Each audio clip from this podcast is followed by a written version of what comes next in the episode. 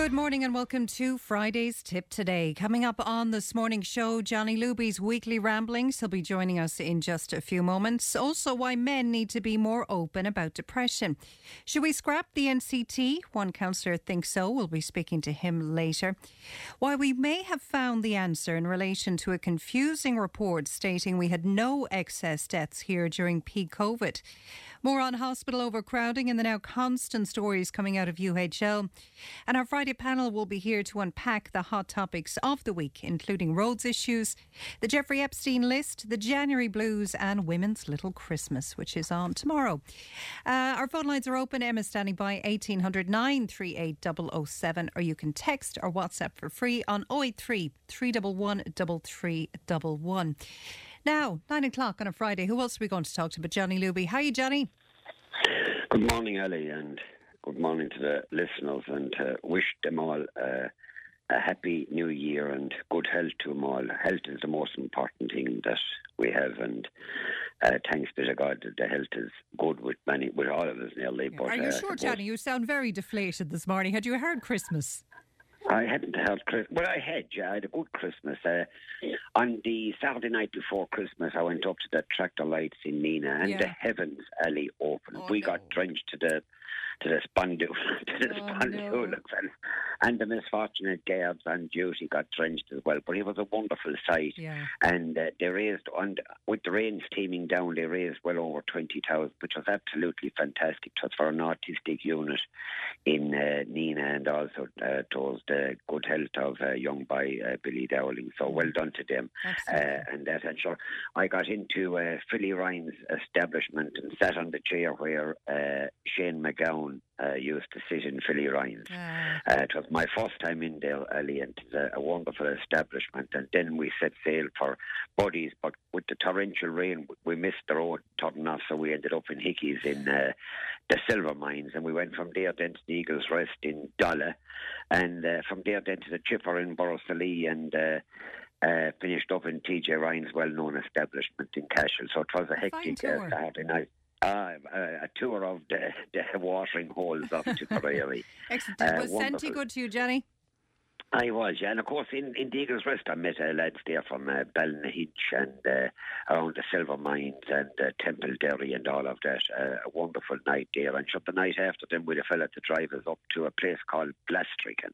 Oh, where's that? There you are, born and bred, reared in Tipperary, and you never heard the Never Glastrican. heard well, I know.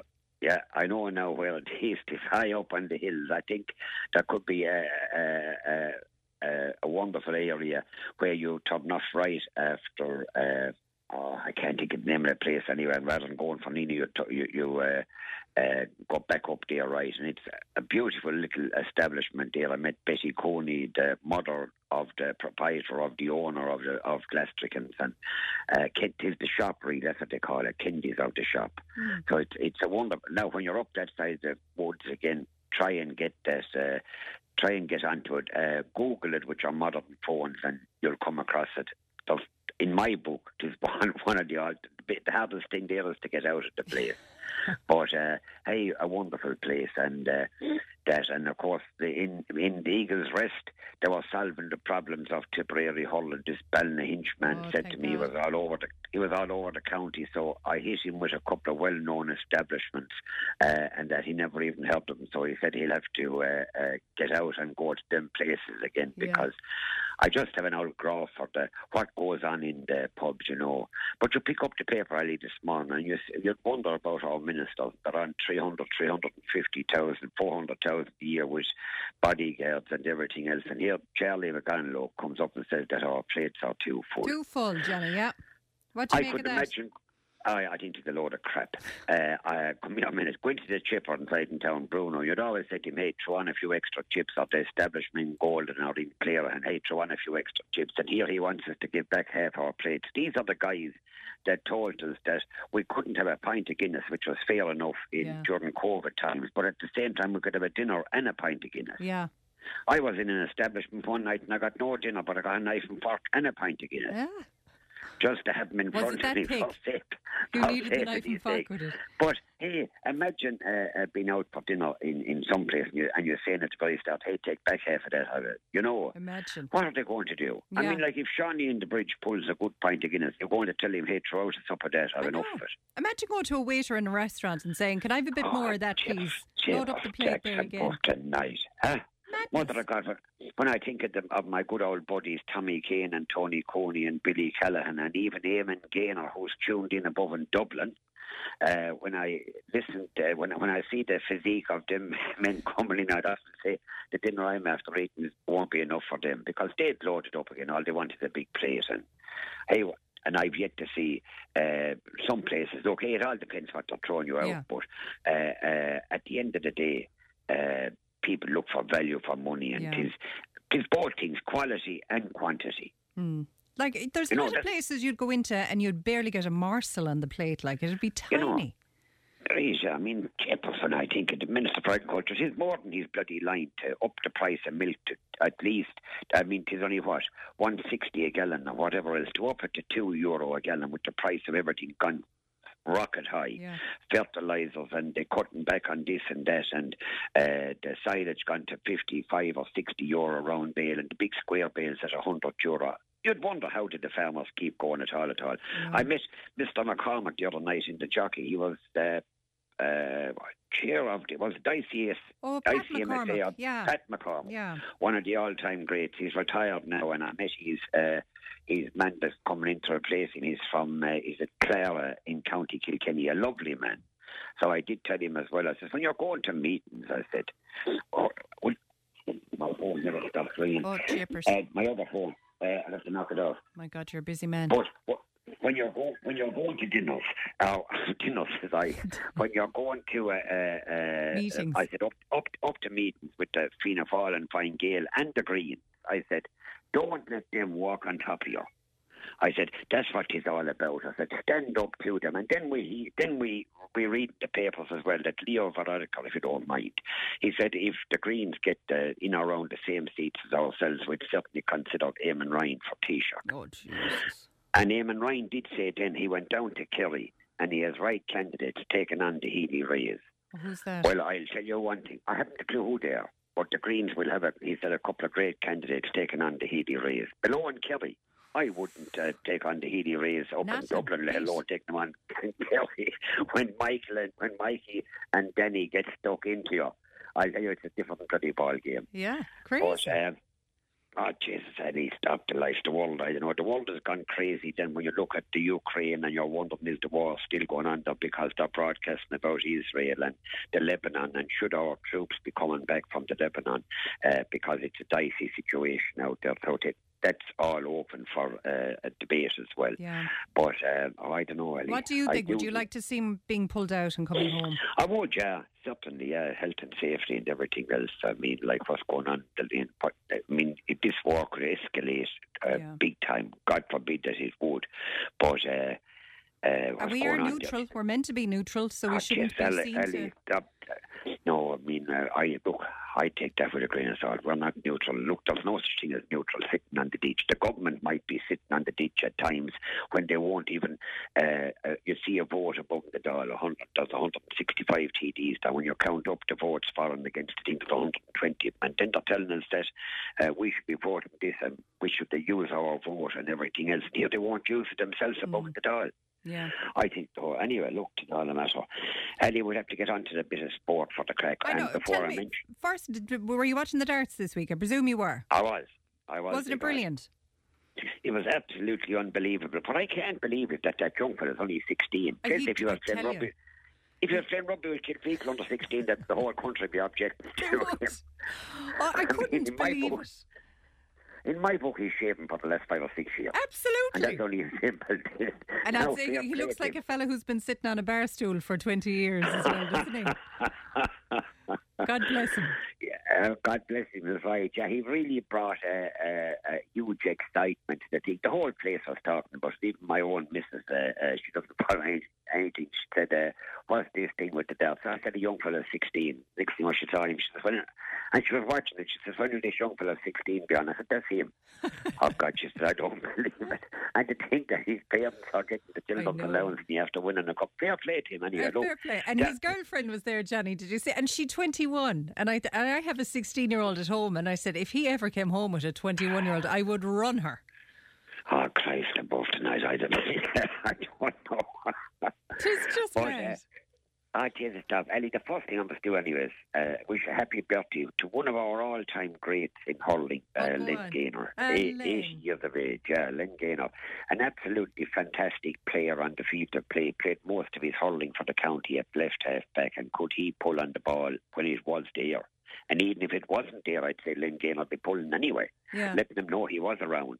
Uh, a wonderful hurler. He'd be a father-in-law of Liam Cahill, our president, our present uh, Tipperary head manager. Really? I never So knew that. yeah, Oh, sorry, Yeah, yeah. See, we, and, I know nothing. uh, yeah, uh, Liam, I keep I keep following his uh, fortunes on the Greyhound pages as well. He'd have a couple of good Greyhounds now and again, but uh, a wonderful uh, uh, guy is there. And that uh, because I'm, when I think back on that era when you had uh, Donny O'Brien or Peter Sullivan from Cashel in goal, and you had John Doyle, Mick Mark, Ian Mm. Carey, Mick Burns, Tony Wall, and Len Gaynor, Theo English of the broad shoulders, and the stylist of them all, and Mick Roche.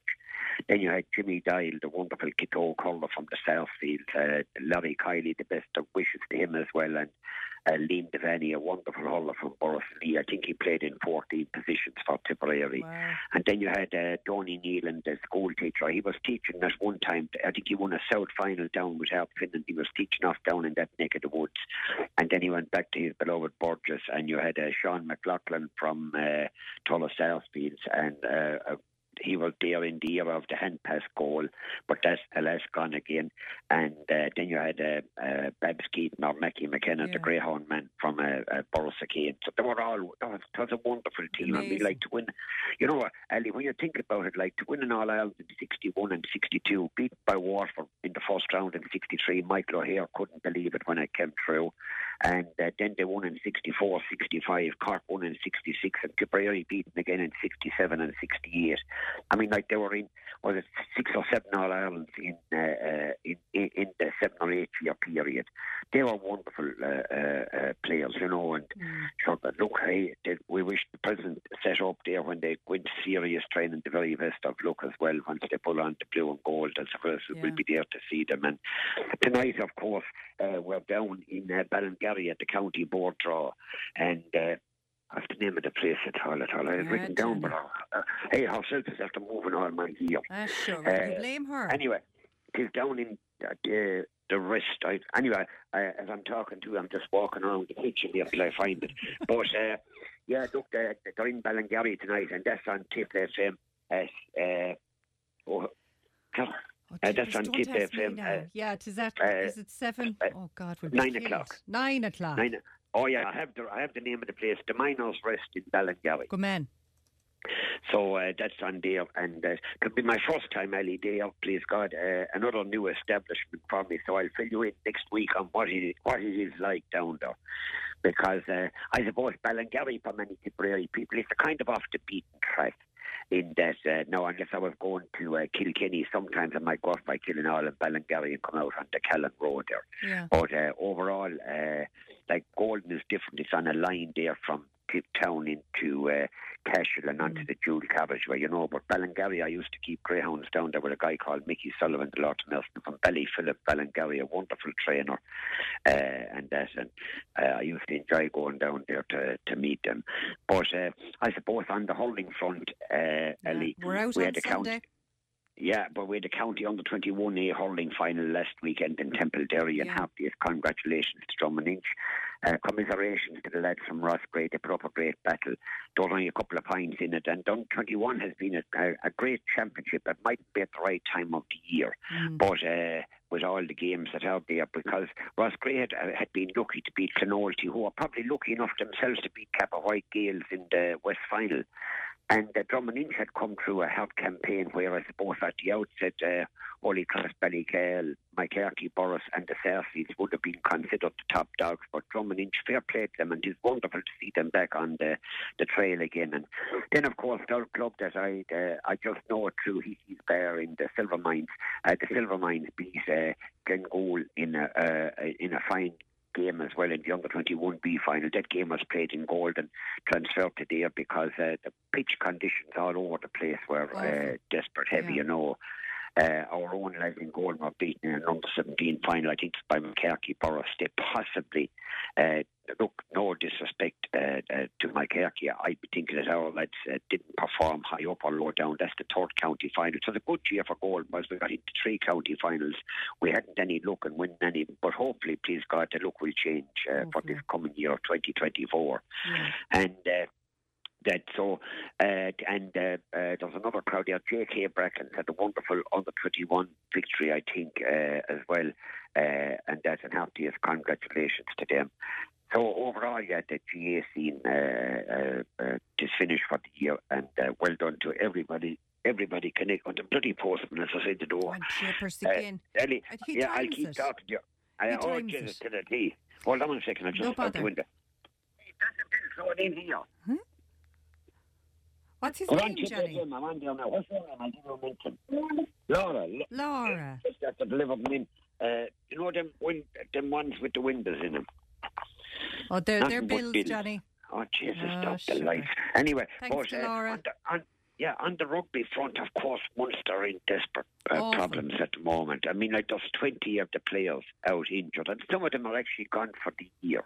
Yeah. And uh, that, and I only asked my other young fellow the other day, though, I said, what happens if we don't finish in the top eight? And if we don't finish in the top eight, uh, we don't qualify for the Heineken Cup for next year. Imagine. Like, and, and, and that's unbelievable, you know, to think that that would happen. I because, don't think that's uh, ever happened. Has it really? It, no, it hasn't. It has never happened. You know, we've always been there or thereabouts and, had, and have, have had put up uh, tremendous uh, performances uh, against all the odds in a lot of the games and always went down fighting. But we seem to, it's like everything else, the injuries. Young Babin has gone for a while.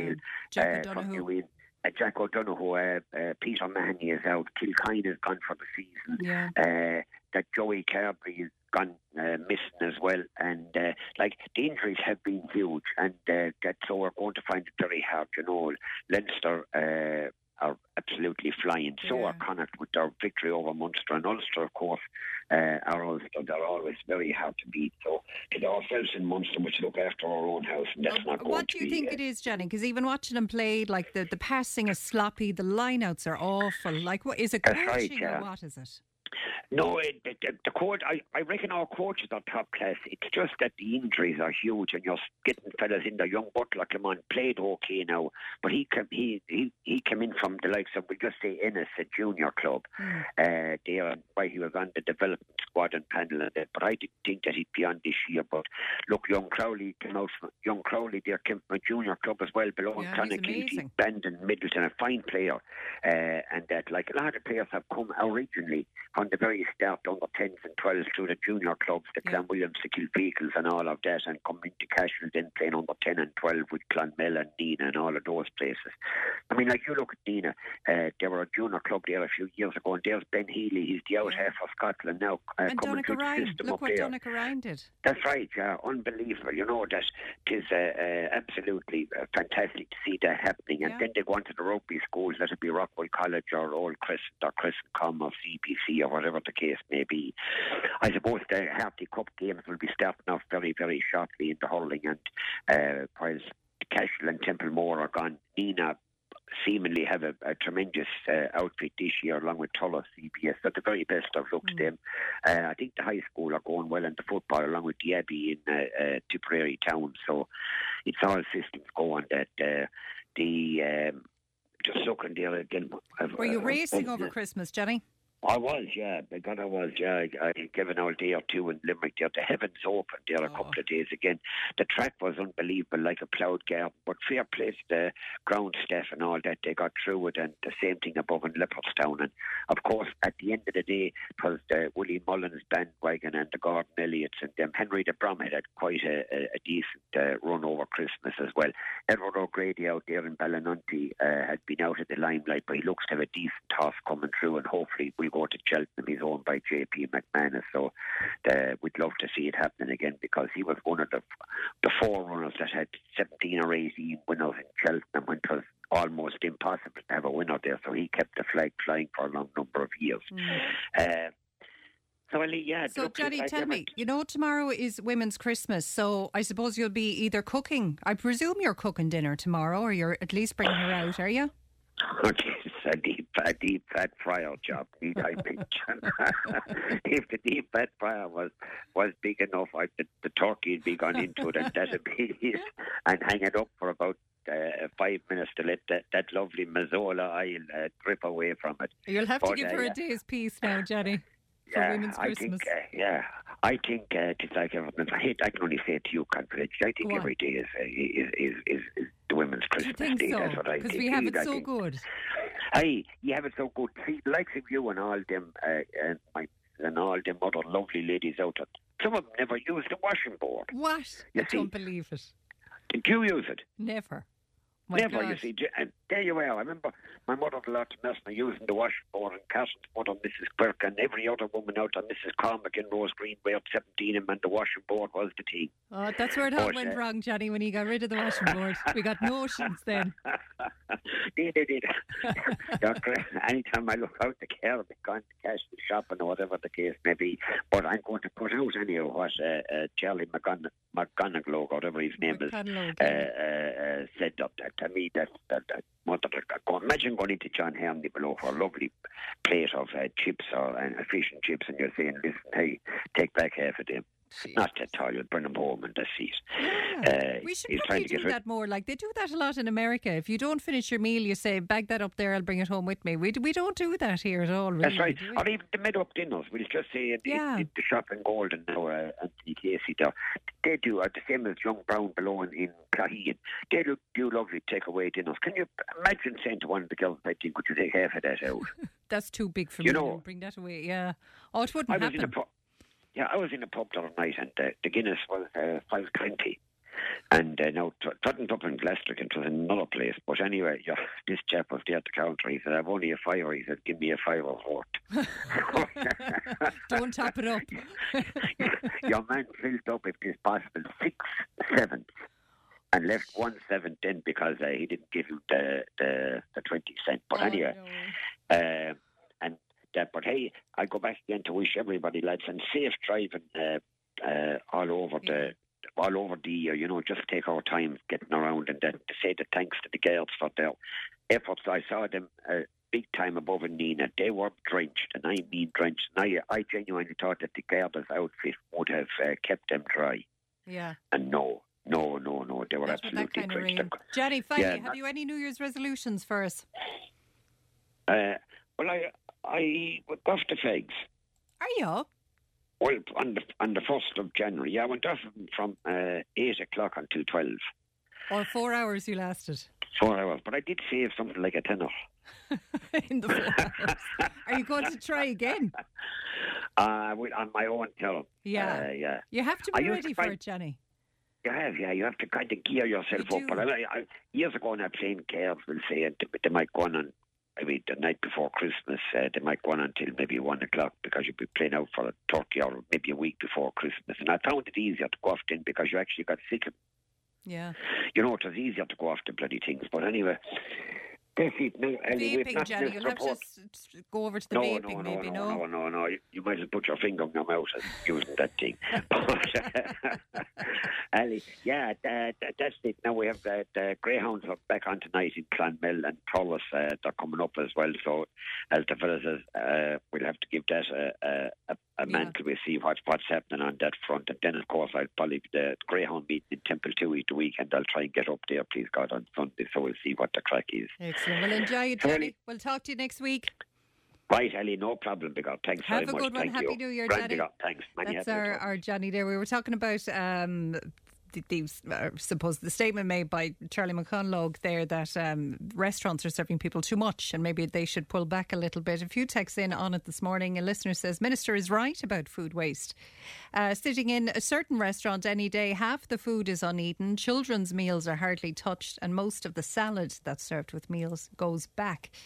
Another listener says, Wasn't it a strange and ridiculous announcement about restaurant portion sizes? Surely people of different sizes eat different amounts. Child sized portions, sides, starters, etc. Restaurants charge enough already, never mind the supplements, e.g., 6 to 8 euro added on to a steak price.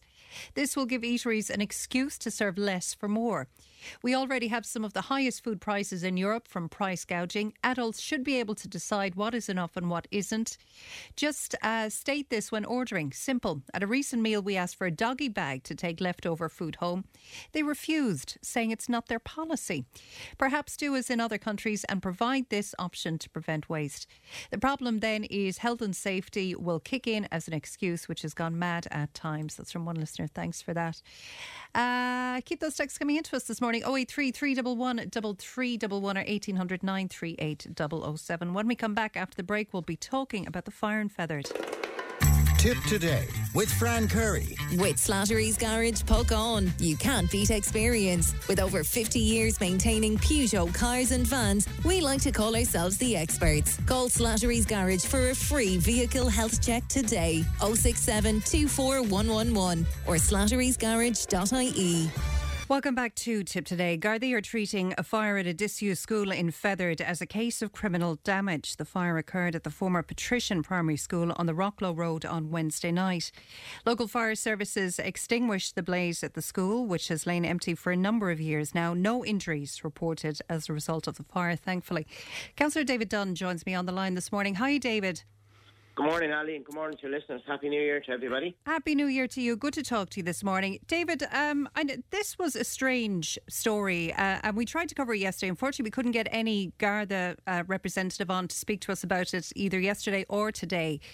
Yesterday, if you looked at the social media posts regarding it, if you looked at media reports uh, in relation to it, there seemed to be a very quick assumption made that this was a building that was targeted because there was rumours going around that refugees might be coming there. But it would appear that uh, public representatives such as yourself hadn't heard of that rumour. Is that correct?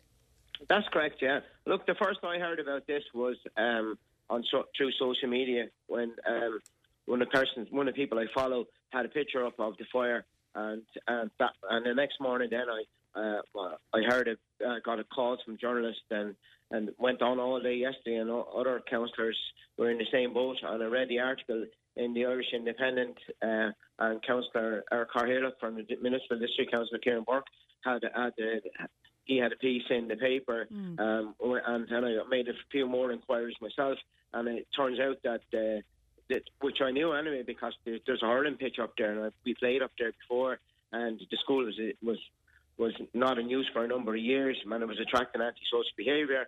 And my understanding was that it was a, an accidental fire that, that you know, I mean, people were in there. They were trying to heat themselves when they were uh, engaged in alcohol or whatever else. But there was nothing more sinister than that. That's was my understanding. But like we always, as as a, with any case, there should never be a rush to judgment, and we should leave the Gardaí do their uh, investigation and, and come back with the with what what actually happens. Because there was an assumption that was made really, really quickly, wasn't it? Was it ever a case that this building was ever being considered uh, to house refugees, as far as we know? No, not. A, uh, I have certainly heard nothing about it. Um, I hadn't. No one contacted me from the Fethard area. I rang around people I know in the area. Nobody has heard of any rumor of of people being housed there. I, the building wouldn't be fit for purpose. You know what I mean? It'll like, I mean, the building is going to be knocked and it's going to be used. Is my understanding as part of the extension for the school. So, I mean, it, it wasn't fit. For, so, like, a huge amount of work would have been needed. So, I mean, that would have had to been done before any announcement or any any rumours circulate. So, no, my understanding, and I'd be fairly categorically, there there was no there was nothing about that. At least in, from what I can gather. Would it worry you then that this assumption was made very quickly? I mean, this this could have ignited into something very dangerous very quickly if that assumption had remained for a long time. See, the problem is with all this situation is is the lack of information and and the speed that information can get out, the wrong information can get out. Yeah. Um, eh, or it, it's misinformation. There's a there might be a grain of truth into something, and someone will say it, so they're not technically wrong, but it's not given the full picture. Yeah. So, so people then are jumping on bits of, of, of story, and it escalates into something that shouldn't be. Whereas if there was more transparency to any situation Yeah. where there's if there if there is intention to use any building for whatever purpose.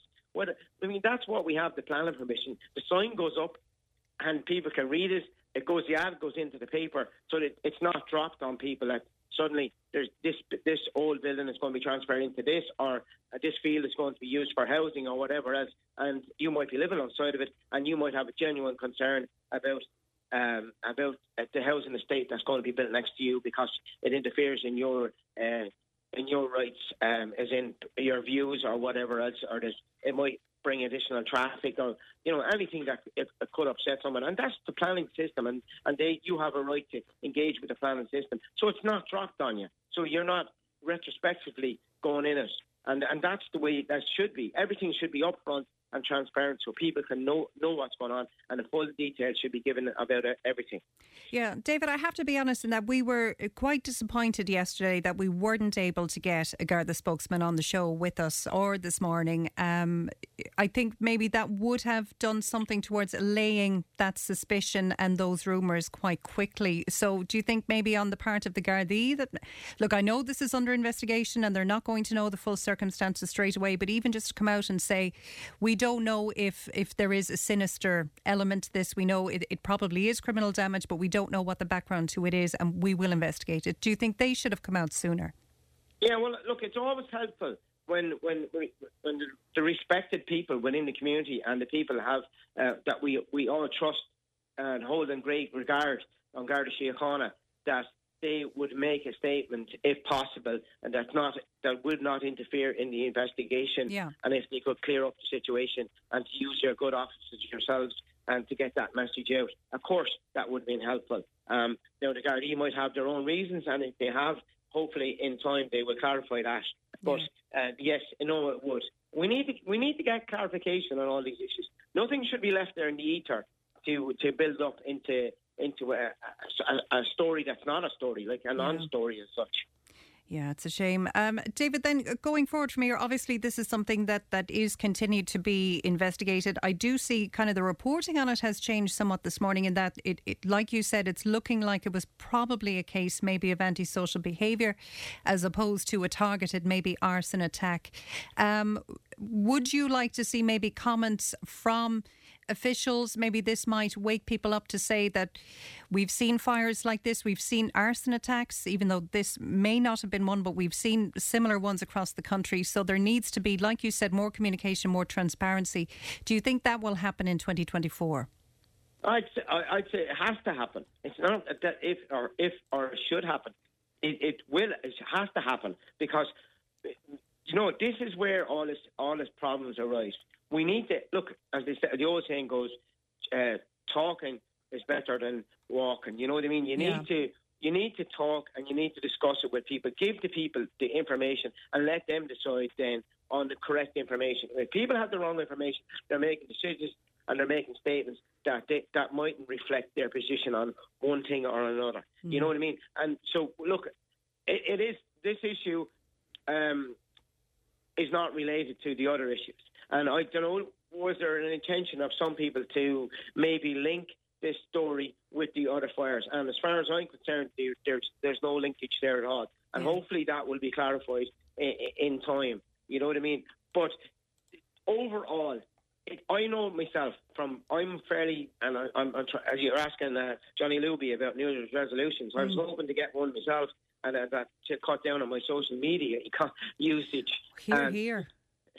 I think we all need a break from Yeah. it because there's so much disinformation being put out there and that looks so real, even in the context of the of the, the tragic war in Gaza well, it's not a war, but it, it, and, and Ukraine, the war in Ukraine, and the, the, the awful things that are going on all over the world. You're seeing a video, you watch a video, and you say that's real, mm. and then you find out that, that that it was it was doctored and it was made to look different.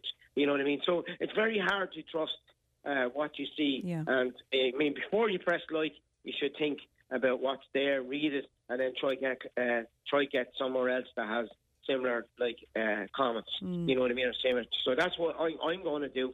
One hundred percent is to make sure that I double check, triple check that everything that I'm reading that I'm true, and that everything that I post has to be true and honest. And mm. that's what I will be doing because I mean the slightest thing you make a mistake, and we all make mistakes. That's not, but it can be misinterpreted, and then unfortunately things can happen after that. Yeah. Uh, finally, David, a listener is asking: Do would you ask your guest would Fethard be willing to accept a refugee centre? But to be fair to Fethard, I mean there's a lot of Ukrainian refugees in the convent there, and have integrated very well, as far as I know. Yes, and look, I mean, I, I mean, I think there's a lot of people working in the horse industry up there yep. as well that, that that are from all over the world. Yep. You know, there's there's and, and we need we need a certain level of, of, of, of people to work in industries, or else our industries will collapse. So I'd say uh, Fethard, like like every other town, would have no issue with that. But look, um, there's I'm not. Do you know what I mean? This is the whole argument about immigration is, is, is some people have tried to turn it into a toxic situation. Yeah. And I think I think the, the, the easiest, best way is to talk, discuss these things. We have Bridgewater House in Carrick for uh, a number of years, a long number of years, and those people, majority of those people have integrated well. We have playing hurling and everything else. You know what I mean? So there's there's it's not all bad news. Yeah. There's there's good, and we need to work together. Look, at the end of the day, we're humans, and we all need to work together. And I mean, look, I know it's an old saying, but world peace.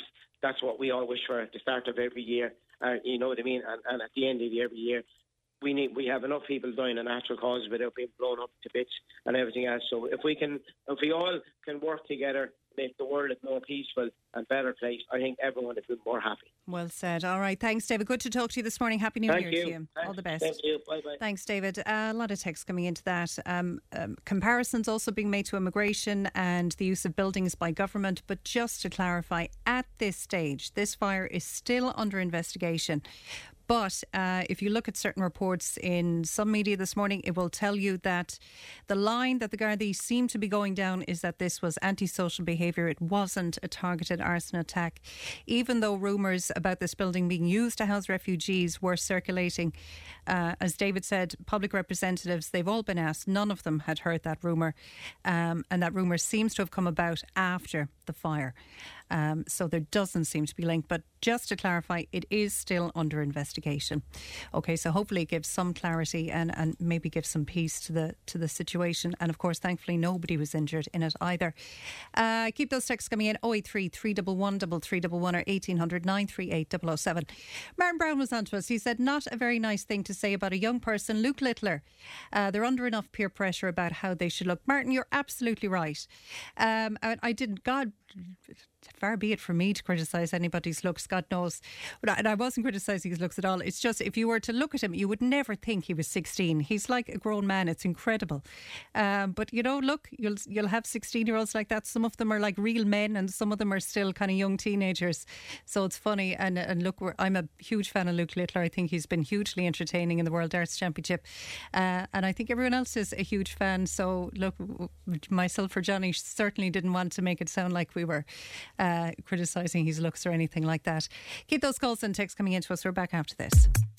Tipp FM's Tipp Today with Fran Curry. In association with Slattery's of Puckane, Tipperary's main Peugeot dealer. Slattery's Garage Puckane, the name you can trust for over 50 years in the Premier County. Slattery'sGarage.ie. Welcome back to Tipp Today. We were discussing all of this week the increase in patients without beds at UHL in particular and across the country, uh, an ongoing cause of concern, absolutely huge. We spoke to Conor Reedy regarding the independent investigation into the death of Aoife Johnston at uh, UHL, which occurred after a long wait, o- over 12 hours in an overcrowded emergency department. And this was when she was really sick with meningitis, which later developed into septicemia.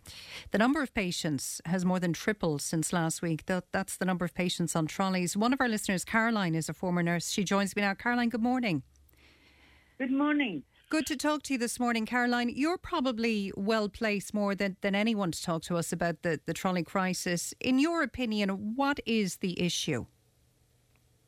Well, I just don't understand how every Taoiseach or MP to do with health has persistently. In 2013, James Reilly in October said we will never again see 659 Yeah. people on trolleys on a single day while this government is in office. And then Micheál Martin said, I'll end the scandal of patients on trolleys in 2017. And we're now 2024 and it's worse than ever. Yeah. What do you put that And down to? I, I heard Stephen Donnelly speaking on Morning Ireland this morning, and he put it down to bad management. And in relation to UHL in particular, he said that there's a new management system in place there that he hopes will um, add to some kind of. Um, recovery maybe of, of trolley numbers that it will get better would you have faith that that maybe that will happen and do you believe it is down to a management issue It's down to a management issue, but not to be sorted the way he's thinking of it. Because over the years, they've done all these, put these people in management who earn a lot of money and nothing has happened. So why keep on rolling over the same thing? They know that shutting Ennis and, and Nenagh um, emergency units would do this. So have they not realised now to reopen them again? For goodness sake. You know, that there is the problem. There are too many people. Uh, why do you think there is such a reluctance to reopen Ennis and to reopen Nenagh, given, like you said, they have admitted that maybe that was a mistake? Well, what would they do if the new management suggested opening these places? Will they do it? No. And management in the past have said, HSE have said, they need to reopen or redo. Now, I know they've opened little places that you walk in if you've hurt yourself. Yeah. They do stitching, some do X-rays. You know, they, you don't have to go to A&E to have simple things done, but people do. Now, I do know I have one um, of these places in Cashel, but I don't know of a place in Clonmel or Cahir. It's No. never advertised. No, I That's thi- why people hospital. Yeah, it's my belief. I think um, if you're if you don't go to um, the the injury unit, we'll say in in Cashel, I think Mallow is the closest one. If you're further south, Well, then there there lies the problem, doesn't Yeah. it? yeah, People go to A and E, and you don't need to go to A and E. Even for stitching, normally your GP is capable, and out of hours, the out of hours one is capable. yeah. But I just I just think that it's overused, and to think Stephen Donnelly has no thought. I'm sorry, he has no empathy for people. He needs to lie on a trolley for three days. And I've just seen a post where a poor woman has had to take her 81 year old father out of UHL Yeah. because he's not getting any treatment and taking him all the way up to a private bed in Dublin. Yeah. Now that that's terrible. Three And- days he didn't take treatment. And not only that, but uh, he was he went to a toilet in the hospital, and the toilet was covered with blood. So he oh he fell inside in the toilet, but he um, notified nurses, and a cleaning crew arrived at the bathroom before a medical team did to help him. So the family took Ah. the decision then to take him out and bring him, as you said, to a private hospital in Dublin. Isn't that appalling? Awful. Are we a third country now? Do you think I there's mean, a I- problem as well with maybe access to GPs? Because we've seen that a lot over Christmas. A lot of people, Oh, I, I saw online that they couldn't get through to South Dock, so they were just having to turn up at South Dock. You, the access to GPs is another big issue that is driving people to hospital. Uh, evidently, they only have 15 minute slots. And if you, you get into that, if they're fully booked, they take emergencies, but I don't know how many. And then, you know, if you're that desperate, if you're really desperate to see a GP and you can't for another six hours, are you going to lie in agony? No, mm. you're going to go to A&E where you'll get treatment. Yeah. You know, that's, that's, and, and of course the step down facility is a knock on effect. There are less and less step down facilities for the older ones to go into homes or step down facilities. Yeah. And there used to be lovely public health nurses that used to go out and see them when they just got to their own home. And now they've all been taken into centres and there's no going visiting the darlings up the mountain. Yeah. It's just it's just all it's all a- a domino effect, I think. And I feel dreadfully sorry for the staff in in those hospitals because they work their butts off, but there's nothing they can do about it. Yeah, I don't know if you heard Stephen Donnelly's interview this morning, but he was also asked about this review into the death of Aoife Johnston, um, and he was he basically said in it that if any staff members maybe are found to be responsible in any way, that they would be dealt with. But now he was very vague in how that would happen, but it just felt a little bit to me that I would be afraid if I was a staff member there that I was going to be scapegoated. Wouldn't you just? Yeah. I mean, you know, time is of the element, and you try to see to every patient. You call on a doctor. I I remember you call and put a message out for a doctor. So and so has got worse. Please visit. And maybe an hour later they come. That patient could die in between. And what do you do? Yeah. You've got another five patients to look after. You can't be stood beside the one when you've made the call. What So, can yeah, we do, do you think, Caroline? I mean, uh, this is a huge issue, and it's not just a hospital issue. As we said, it feeds down into GP access, it feeds down Okay. maybe into medication access as well. I mean, what needs to be done? And do you think now sometimes GPs, for fear of any form of retribution, would just send the patient to hospital anyway? I, you know what? I believe that probably does happen. And I, I don't blame a GP for that, but I, I, I think No. we're, we're in such a litigious society now as well. They have to protect themselves too. Absolutely. And I, you know, I sort of think of how we can help. No, I just think if you're not going to uh, open and make use of walk-in centres, more of them, you're going to get A&E still overloaded. Yeah. And you see, they stay on a trolley until they might get the first seeing by a nurse who takes their observations. And then they've got to wait for the doctor to come round. Mm, And the doctor's coming round often is far more than four hours. yeah. They're to be seen in four hours, but it doesn't say by a doctor. It says by a medic. They're seen in four hours. It could be 12 hours the next day before they're seen. They're taking up a trolley. Yeah. And if they then have to have a bed, they're taking up a trolley. So the patients waiting to be seen that might not need to be admitted, but they're still on a trolley. And of course, that counts as, and you still need nurses to look after them. Of course. Caroline, um, I'll have to leave it there because I'm out of time, I'm afraid, this morning. But thank you so much for talking to us. You're very welcome. All the best. Thanks.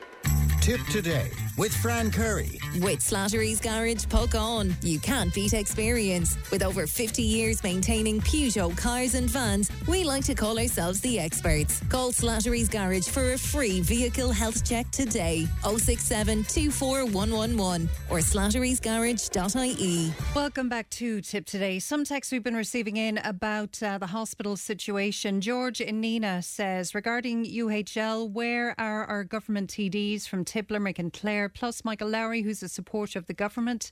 Not a word, only the usual guff, taking the people for complete fools.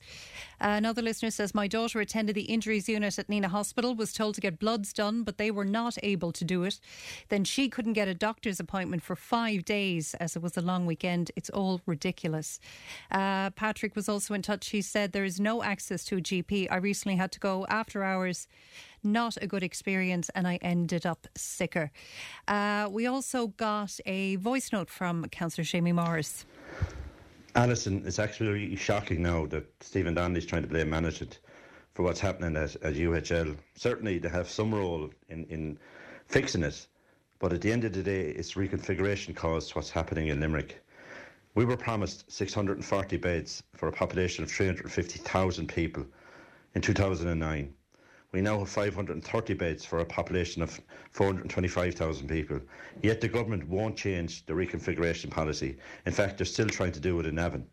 So it's the government really that can that can sort this out, not just management at, at UHL. And I think it's very unfair for the, for the minister to throw the management under the bus on this. That's from Councillor Seamie Morris. You can keep those texts and calls coming into us 083 311 3311 or 1800 938 007. Now, one County Cavan Councillor Shane O'Reilly is calling for the NCT test to be scrapped and to be re evaluated. A report from the Irish Independent found that nearly half of the 1.5 million vehicles that did the NCT last year actually failed. Cavan NCT Centre reported the highest failure rate at 59%. Councillor Shane O'Reilly joins me on the line now. Shane, good morning. A very good morning, Ali, and good morning to all your listeners. Thanks for taking the time for us this morning, Shane. Why are you My pleasure. calling for? The, well, first of all, just to clarify, are you calling for the NCT to be scrapped completely, or do you want it to be kind of modified? No, no, no, it has to be modified. It has to be brought back to brass tacks, like what I was introduced to do in the year 2000. Um, unfortunately, at that, well, I suppose fortunately at that time I took a lot of jalopies off the road and none of us could condone what was going on at that time. I mm. always remember a relation of my own, we used to go along in a car, we were able to count the, yeah, the white lines through a, flo- through a hole in the floor of the car. Oh, God. Them days are long gone and you know what? Good riddance to them.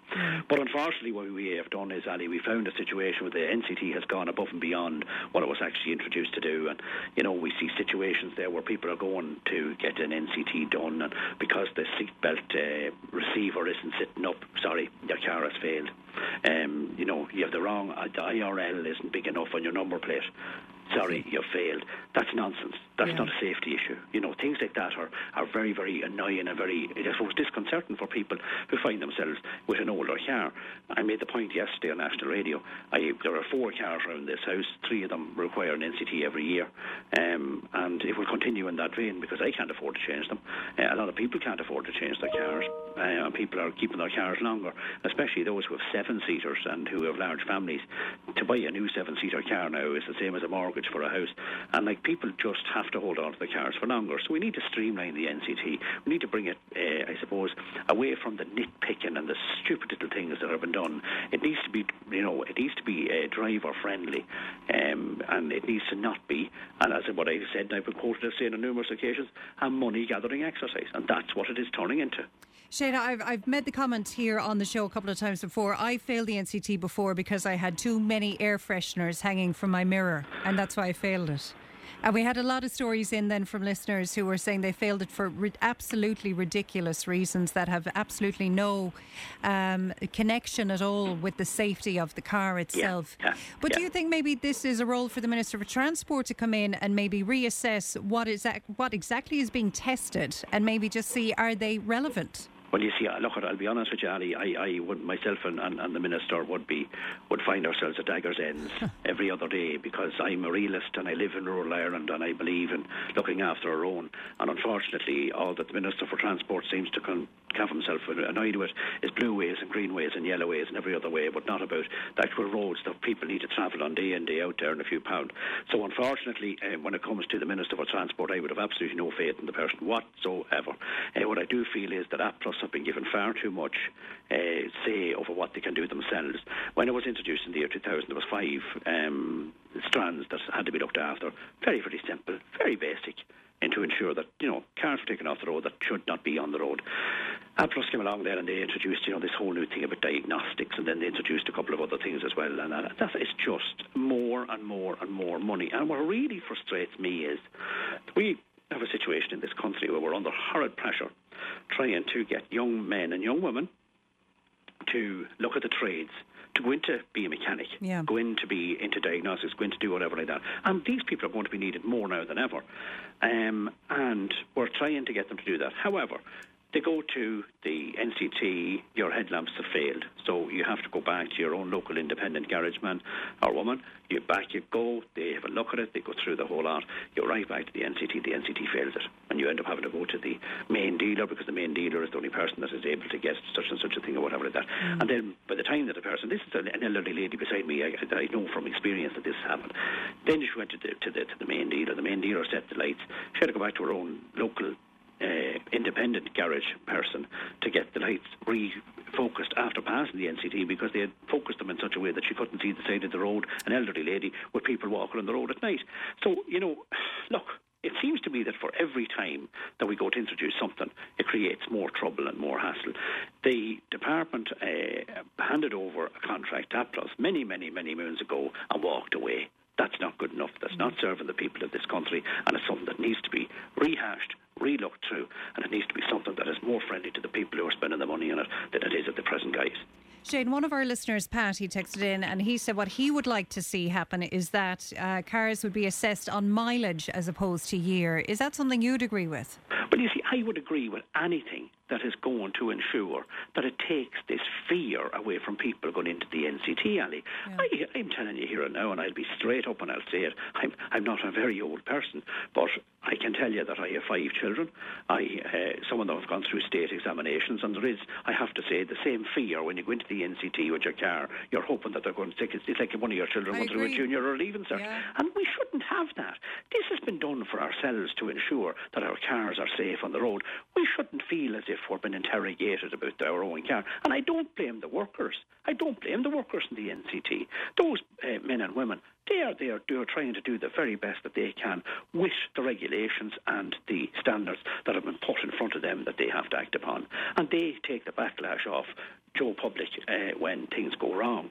But it just has turned into a total and utter ordeal for the for the driving motorist in this country, for the motorists in this country. They have themselves all wound up over an NCT, and it should be something that we should just zip in and do. I have to say, not too often that I'll ever quote the UK as doing something right, but the way that they do their um, MOT testing is very simple. Very simple. How is it different to, to ours? Well, you go to your local garage person, uh, and they are an they're an MOT centre, and they do the MOT for you. Right. So whilst you're in getting your, your twice yearly, um, you're in getting your twice yearly uh, service, service yeah. you can get your MOT done when you're there. Like it makes far more sense. Yeah. But you see, the problem with us here is that that won't that won't satisfy uh, the Department of Transport, and it certainly won't satisfy the current minister, because that plus then would be taken out of the system, and it would mean then that there wouldn't be a massive amount of money being paid to a Spanish company, and then we can't be the best boys and girls in Europe. And this is the problem that is going on in our country as well. We seem to hand away far too much responsibility for what's been done in our own country, and basically, if you get your hands washed of it, well, then you have no responsibility. Mm. Well, it's time, I'm afraid, for the department and indeed for the same said minister to have a look at this because this can't go on. You cannot have 50% of people going for NCT testing failing. It's wrong. Uh, Shane, your own county then, Cavan, reporting the highest failure rate of 59%. Why do you think that is? Well, I would be totally honest with you, and I would say it has to do with the roads. There's no point in saying anything else. And uh, I have advocated over the last number of years that we should have an NCT for the roads. That we're told that you must have your car, or your car must be roadworthy. But it appears that the department doesn't want to have the roads car worthy. So, you know, at the end of the day, it's Joe Public again who's going to have to spend the money, I suppose, to keep their car right for the failures of government in rural roads and in roads, I suppose, throughout the length and breadth of the country. So we have to look at it in a holistic point of view. It's very, very wrong, I feel, personally, but then again, that's me being me, that we are absolutely penalising people uh, for their cars just not been, uh, I suppose, 100%, but yet they're driving on roads to get to an NCT centre that there is no doubt they could be uh, in a worse state by the time they get there. So we have an issue here, border roads, whatever else that, and I have to say, in fairness to our county council, and I'll give them great credit for it too, they've tried their best. They've done fantastic work over the last number of years with the funding that we're getting from central government to put the roads in space. But it's no more nor Tipperary, it's no more nor any other county. Yeah. We could all do with more money, but our roads are a problem, and that is why I think our cars are failing so much. Because if you do look at the Dublin centres, the Dublin NCT centres, those in urban centres, don't have as much of a fail rate as we have in rural Ireland. That's interesting. Yeah, and that's that's actually a fact now. That's not just you know pie in the sky. The reason for it being is they're not doing the same driving that we're doing. Like you think about the you think about the the, um, the ordinary family car in County Tipperary. So we have Joe and Mary Bloggs, and they have two kids going to one going to the national school, one going to the secondary school, we'll say. And there's uh, Gaelic football, there's hurling, there's Irish dancing, there's karate, there's different things going on in the evenings. Mary goes to work, Joe goes to work. It's Sundays, they're going to a match. There was a rural car is used a hell of a lot more than a car is in urban settings where you have public transport. We don't have that luxury in, in rural Ireland. So at the end of the day, what we must have is our main uh, source uh, of getting anywhere is our private car. So, of course, our private car is going to find the rough and tumble and the wear and tear on it more so um, than cars in urban settings. And, you know, it should be reflected that way too. So, we need to have a look at the whole thing holistically as to exactly what's going on because I will be totally honest with you, having too many uh, uh air fresheners, um, you know, my father used to say many years ago he had to clean himself getting out of my car rather than getting into it. Uh, God be good to him. But at the end of the day, too many air fresheners, that, that's ridiculous. Crazy. You Yeah. know, like, and that's unfortunately what it does. And then it puts a sour taste in everybody's mouth. And then when we had this that appeared in the Irish Independent the other day, everybody's up in arms over it. I've been calling and making these calls for the last two or three years, and it just seems to have captured the imagination of the people in the last 24 hours. Yeah, well, I think they're just getting frustrated with it. Councillor Shane O'Reilly, a pleasure to talk to you this morning. Thanks so much for joining And us. And mine, Ali. Thank you very much. Bye Thank bye. you, Shane. Uh, just some reaction to that. William said having to test a four year old car is crazy. It's soft money for the state. Uh, Pat also said the fear he speaks about,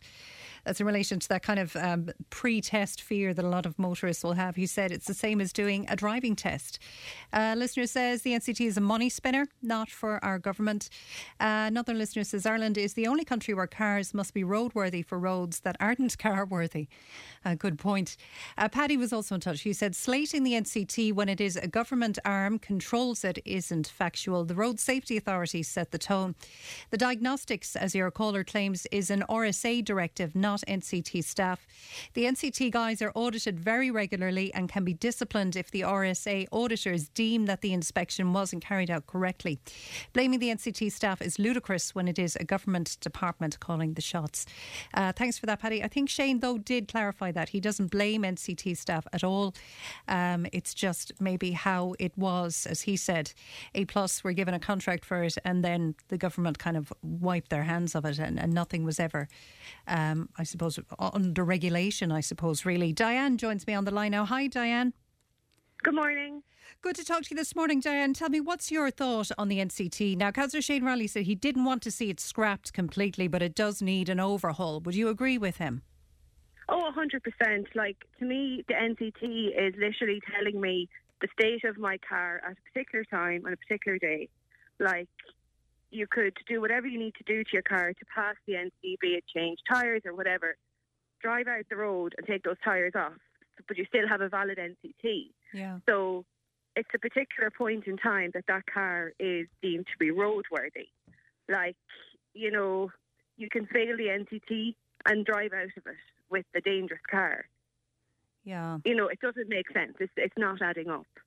I think everyone welcomed it when it first came in because I mean that there there certainly was an argument for saying that we've too many older and defective and dangerous cars on the road and they need to be maybe if not taken off they need to at least be monitored or to be tested in some regards. So I I, I do think there was good feeling towards the NCT at the beginning. Would you agree with that?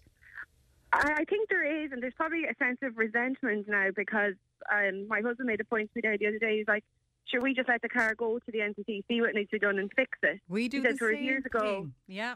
do you know, whereas years ago, like say my dad would, or my parents would have fixed whatever was broken in the car Yeah. straight away. Do you know, there was a certain more respect, I suppose, for the car, and we're now like, ah, sure, look, should we let it go? And whatever it says, says. Do you know, and sometimes we'd be surprised and going, Jesus, that's all that's wrong with it. Do you know? Yeah. And there's sometimes, Yeah, I mean, you could bring it for a couple of services and you think that's flying it now, it's ready for the NCT, and it'll fail the NCT on something stupid. And then there'll be days you won't bring it for the service before the NCT, thinking, sure, it'll fail and I'll see what's wrong with it, and it'll fly through. But that's it. And then, like, you know, the retest or whatever. And, well, I know, like, say ours is due in February. And as of last year, the closest time I could guess was October. So my car from February to October was deemed to be roadworthy, even though it hadn't been tested, just because I had a date booked. Wow. And You did know, you get it's- your free test because you were entitled to your free test? No, no, no. Oh. No, because we booked it online, so you had to pay there and Yeah. then, and you know that kind of way. Because trying to get to talk to an actual human these days is some sort of miracle. Crazy. What do you, You know, think then just- needs to happen? Do you think we should keep the NCT and change it, or do you think it needs to be scrapped entirely? I think it needs a, a huge reform to the point of scrappage. Um, I would, I, I was thinking of this maybe something if you could prove that you had your car serviced or whatever it needs doing, and then kind of link that to your insurance and maybe kind of reduce your insurance premium if you've got it, I don't know, serviced twice a year, whatever Yeah. the parameters be. and that reduces your insurance premium to whatever. You know, if you could link it maybe some way that way. Yeah. What do you think of the idea of having something similar to what they have in the UK that your mechanic is able to kind of deem it roadworthy? I think that's great. Yeah. That would be super. But that's open to huge That's the problem. corruption, Yeah. say, or, Or "Ah, abuse. sure, look, Yeah. yeah, it's it's grand. I'll, I'll do it next week. Just I need it for this week. Do you know that kind of Yeah. way? And now, not saying that would happen, but it could happen. So I think there needs to be some sort of impartiality or independent thing. Um, but I think maybe linking it back to the insurance would be Yeah. something that people might buy into a bit quicker. Well, it's giving an incentive too, isn't it? Yeah, like you know, it's it's linking it back to something that might save you the money in the long run, rather than kind of running your car to the ground, putting it in every year, kind of going, "Oh, sure, yeah, we'll do that bit," and then bringing it back, and you're like, "Oh, yeah, that's great," Mm. and then like that, go down the road and take the wheels off, or you know what I mean? Yeah. It's like Yeah. it just it's it's like it's going back to the driving test years ago, where you could go in on your learner permit, fail your test, and drive out of the centre. Yeah, it, it's still essentially like that, though. I mean, I know you technically you shouldn't be doing that, but you still technically can do that. Yeah, it's Diane. I don't know. We won't solve it this morning anyway, but great to talk I'm not to paid enough to solve it. Neither am I, Diane. So we'll leave it there. Thanks so much. Happy New Year! Bye Happy. New Year. Bye, Diane. Uh, let's see. Listener says truck and bus drivers having to repeatedly do CPC courses over and over again is a complete waste of money. Uh, one six module course should be enough. That's from one listener. Keep those texts coming in 083 311 3311. We're back after this. Tipp FM's Tipp Today with Fran Curry. In association with Slattery's of Puckane, Tipperary's main Peugeot dealer. Slattery's Garage Puckane, the name you can trust for over 50 years in the Premier County. Slattery'sGarage.ie. Welcome back to Tipp Today. In relation to the NCT, listener says, in relation to the valid NCT period, your car is four months past renewal date. You have tested, and then you've only eight months before the next test, while the car brought for a test one month before expiry date gets 13 months before the next test. They've both been tested that day, yet one has five months more of being in test. That's a good point from a listener. Uh, another listener says the test for commercial vehicles is annual and garages are approved to do it. We should implement this for the NCT. Uh, another listener says people love their cars and will fix it when something needs fixing. The roads are like bog roads trying to avoid potholes. A listener says, what about people on e scooters who show no respect to pedestrians or other road users alike? They're not NCT tested. Uh, and another one, we have international trucks and vans with foreign drivers driving on our roads every day. They don't have to do any test here, and some are very dangerous drivers. Keep those texts coming into us 083 311 3311. Now, one of the big talking points on the show this week was that OECD report that claimed there were no excess deaths in Ireland during peak COVID. We spoke to Anthony Staines, who explained to us uh, why that was. And he was telling us that it's all to do basically with comparisons to population growth and the fact that we have an older population. I have to say, I'm still very confused by that report. I think a lot of listeners and callers were too and quite suspicious of it. Then on Tipp Today, we get an email into the show yesterday, which was a bit of an aha moment, I think, that could explain our confusion and the confusion around this report. Patrick Walsh, good morning to you. Good morning, Ali. Thanks for having me on. My pleasure, Patrick. Good to talk to you this morning. First of all, could you tell me your background?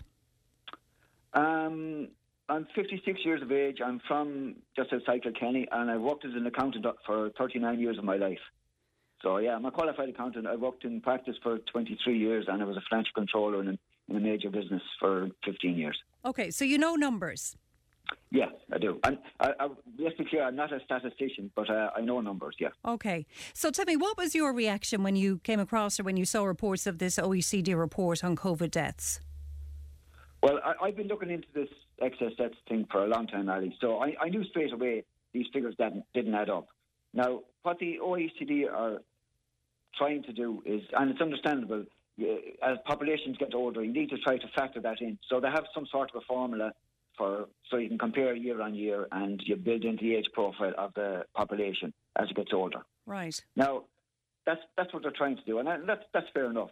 So I I went to the report. It's it's OECD a Health Working Report one six three, and I went to the report online. Now, just listen to this. Page two of the report, this is the first line.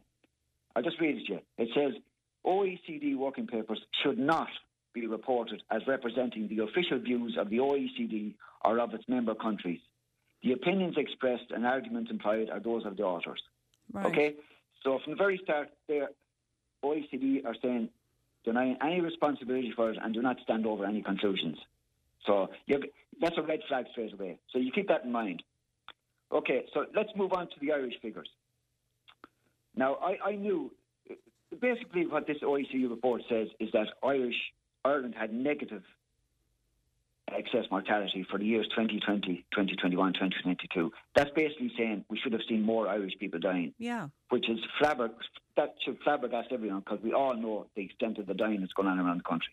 Well, not even So- that, but if, if we just kept it to COVID, we'll say, and during that time, during that peak time of COVID, so 2022, maybe 2022, 2023, um, the highest number of daily deaths that, that we were able to come across this morning that was reported during that time, and we all remember we were getting daily bulletins on deaths and cases. The highest number we could find was 77.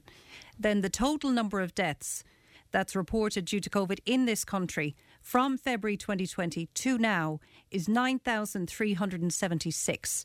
So logic would tell you we should have excess deaths in the country because of COVID during that time. Ali, we do have excess deaths. There's no doubt about that. Uh, I, I wouldn't get too bogged down on, uh, for the moment, on, on whether they were by from, COVID or off COVID or with COVID. But what you say is the truth. There, there has been excess deaths. In, there hasn't been in 2020. In 2021 and 2022, there has been. But that uh, when I saw that, they were telling us that there were um, negative excess deaths in every the years. I knew there was something wrong with the figures. So what I did is I went to the into the report. I went to the sources. Now you have to remember, sources in all these reports are part of the report. If these people can't stand over their sources, the report is worthless. So I went to the sources, and it was on page 39, and there's a link to the CSO. Uh, that's the Central Statistics Office. So I clicked on the link, and this brought me to a cover sheet from the Central Statistics Office, uh, basically saying this contained registered deaths for Ireland and give you another link to go in and see the actual figures, which I did. Now, when I went in, this had all the registered deaths from, I think it was 1960 onwards to to 2022. But the fact of the matter is, this report has the registered, the deaths registered in a year, not the actual deaths in a year. Okay, so tell me the difference between registered deaths and actual deaths. In Ireland, you have three months to register a death. In other words, if people dying in December, just gone, then deaths mightn't be registered until yeah, legally you're entitled up to the end of March. But lots more don't. They're not registered. Any death that's uh, referred to a coroner can't be registered until he passes it off, and there's a backlog in inquests and all that sort of stuff. So all those deaths will not appear. Okay. Okay. So the difference is the registered deaths is not the actual deaths in the year. And what the, the OECD are trying to compare actual deaths in a year before COVID and after COVID. So basically, the report they're using is totally useless to what they want to do. And on top of that fact, they say if you go to their there's a footnote to the to the sources, and I I, I read it to you here. They basically say um, that uh,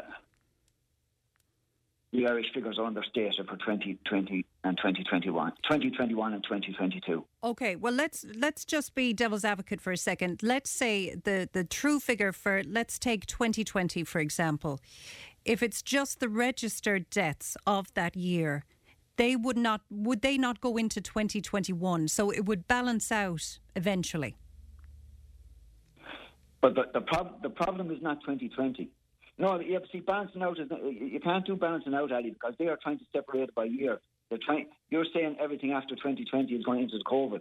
The problem is, and it's what the Irish government is trying to do. They're trying to lump 2020 in with 2021 and 2022. Yeah. And what happened in 2021, we all know, was the COVID vaccine program was rolled out. But there's there's another problem with the 2021 2022 figures is they're significantly understated. And just let me read this footnote. And it says here, this is in the sources, the data for 2021 and 2022 are provisional and subject to change. Registrations of deaths lag occurrence, as Ireland has a legal period of three months for deaths to be registered. Also, due to the Health Service Executive cyber attack, general register offices in Ireland were closed, and as such, the registration of deaths was not possible at this time. Now, the 2021 figures are understated by about 3,000. 3,000 you estimate? Yes. And I, I can show them figures. You- there's up to date CSO figures which, which will show that uh, there's the most up to date CSO figures of 2021 are just over uh, 35,000, I think. And they um, they show an, an understated. I just get the figures here in front of me. So let's say if those, if you're saying 2021, is it? That's that's underestimated by 3,000. Once those deaths are registered, will that figure then be corrected? Yes, down the line. But the report, the report that uh, uh, OECD have used is, is, is totally, it's not not using actual actual hasn't got the full full amount of deaths, and it's not using the actual deaths in the year. So, So they cannot compare. was that known, do you think, by government departments before the release of this report? Do you think? Well, I can't speak for them. Of course. I ca- yeah. Let, let me just say, I contacted CSO about this, okay? And I asked them, I told them they were citing this report, and I said, can you can you stand over? I basically said, um, can you confirm that this citing is correct, please? And this is, I got, this is the reply I got. I said, good morning, Patrick. Hope all is well. It might be best to direct your query to the authors of the report in order for them to confirm which data sets they utilised for their analysis. As this was a publication compiled by the OECD and not the CSO, the CSO can't confirm which data sets were utilised. In other words, the CSO say they didn't supply any information. So someone supplied us the incorrect information to the OECD, or else they just went to the CSO site and, and took the wrong information. And that's possible. You, you can go into the CSO site and download information. And you say you compiled your figures from actual deaths, Patrick. How are you able to do that? Well, you, you can go to RIP.ie has the, has been verified by the CSO as a as a timely, you know, uh, um, calculation of, of mortality in Ireland.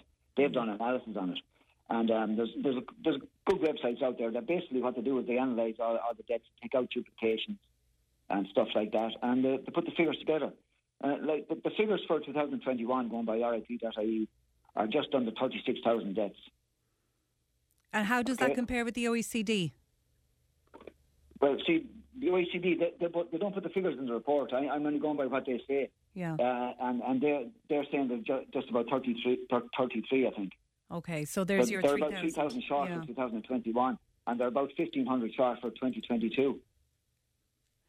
See, the, Ali, I mean, I, I'm looking at the RIP data figures here, and we just pick 2019. The, the figure for, for 2019 was just over 32,000. In 2022, it's just under 37,000. So that's a massive jump. Huge. And the, the population couldn't have aged that much in three years to have that, to mean that it's all down to people aging that, that those excess are down to. It's, it's just not. Patrick, It could, doesn't make sense. could part of that have been those um, maybe under underestimated deaths from, from the year before that were brought forward after they'd been registered? Could could that explain that at all? No, No. no, no. No, there's, there's always the, uh, the CSO figures when they're very will, will only be complete maybe three or four years down the line, if, if, sometimes even longer. I mean, the CSO won't issue a report for the 2023 figures until October 2025, and even then, October? 2025, 22 months after the end of the year, they will issue a report showing the mortality for 2023, and even then, it will not be complete because inquests and, and, and stuff like that would still be outstanding. So that's how far behind we're in in, in, in, in using figures from the from the CSO, and that's not that's not a casting blame at the CSO. Yeah. That's just the Irish system, the, the slow way that's registered and compiled. It's, that that's not the CSO creating a difficulty. Patrick, we've a listener here who has a suspicion that maybe this OECD report came out when it did because we're maybe a few weeks or a few months off, we don't know yet, of a COVID inquiry. So this is kind of to, to soften maybe what's going to maybe come down the line or maybe to dictate whatever this inquiry, whatever way this inquiry will go. What's your view on it? Why did this OECD report come out when it did? This OECD report, I think, has been out for a while. The question is why have the Irish government done press releases on it? And that's basically what happened the other day. I see all the quotes were the same in all the newspaper articles. So this was a press release that the papers ran with without questioning what was in it. Now, why, why did they do it? Your listener is right. What's happening here is they're willing to put up the embarrassment of the contradiction of telling us that there was no excess deaths in 2020 when they were telling us there was people dying in droves every day. They're putting up with the embarrassment of that because they want to be able to lump 2020 and 2021 and 2022 in together so they can whitewash the fact that from 2021 onwards we've had huge excess deaths in Ireland. Mm. And not only in Ireland, across, across the Western world, in the highly COVID 19 vaccinated countries, they've had high excess deaths. That the idea of this report is lump those three years in together. Three months down the line, when this inquiry starts, they can say, oh, the OECD gave us a, a lovely, a lovely report there, and they said we had no excess deaths, and, and they'll say to you, what, are you talking about? The fact of the matter is we've had huge excess deaths in 2021 and 2022, and they're lumping in 2020 and trying to whitewash the whole thing. That's what's happened here, Ali. And your, your, your listener has exactly right, and probably if he was on air would say it in stronger terms than I would say it. But that is exactly what's happening. Like, go back to you. uh, You brought this up at Anthony Stevens the other day. The fact that the Taoiseach got up in the Dáil last February and said we had massive excess deaths, and he wanted a report from the CMO.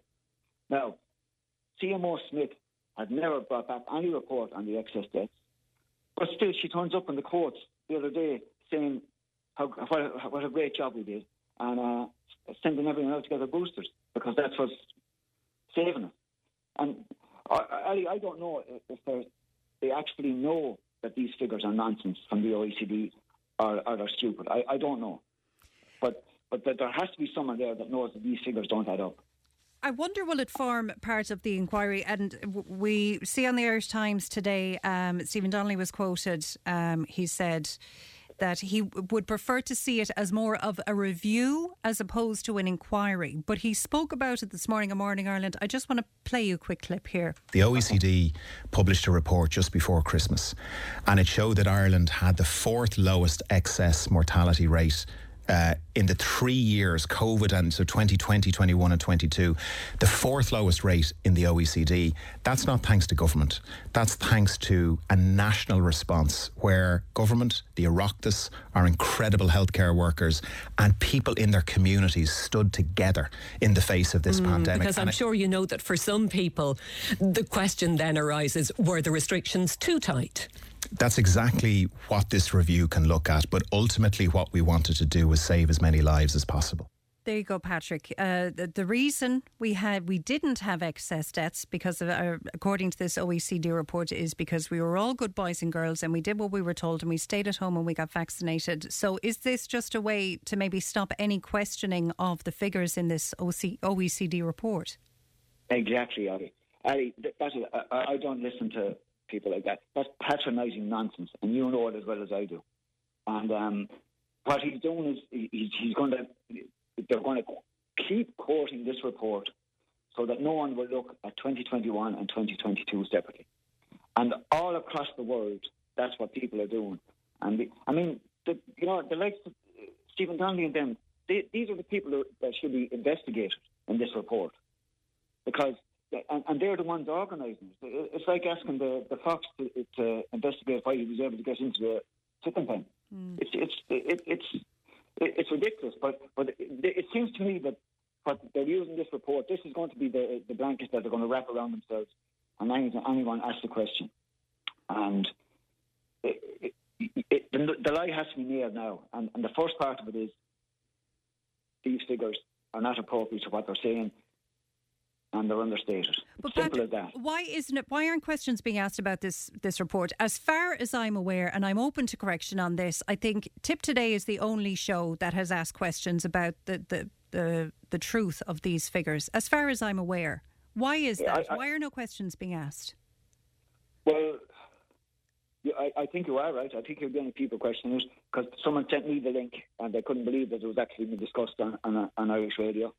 Um, well, I, am going to tell you a simple fact. All the, the big mainstream organisations, RTE, Irish Times, Irish Independent, they, they don't have, they don't think for themselves anymore. That every one of those articles about the OECD report had the same quotes and the same words, more or less. So, in other words, it wasn't journalism. Someone going out and finding a report and saying, "Can I get a quote from someone?" This was a press release, regurgitated to fool the Irish people.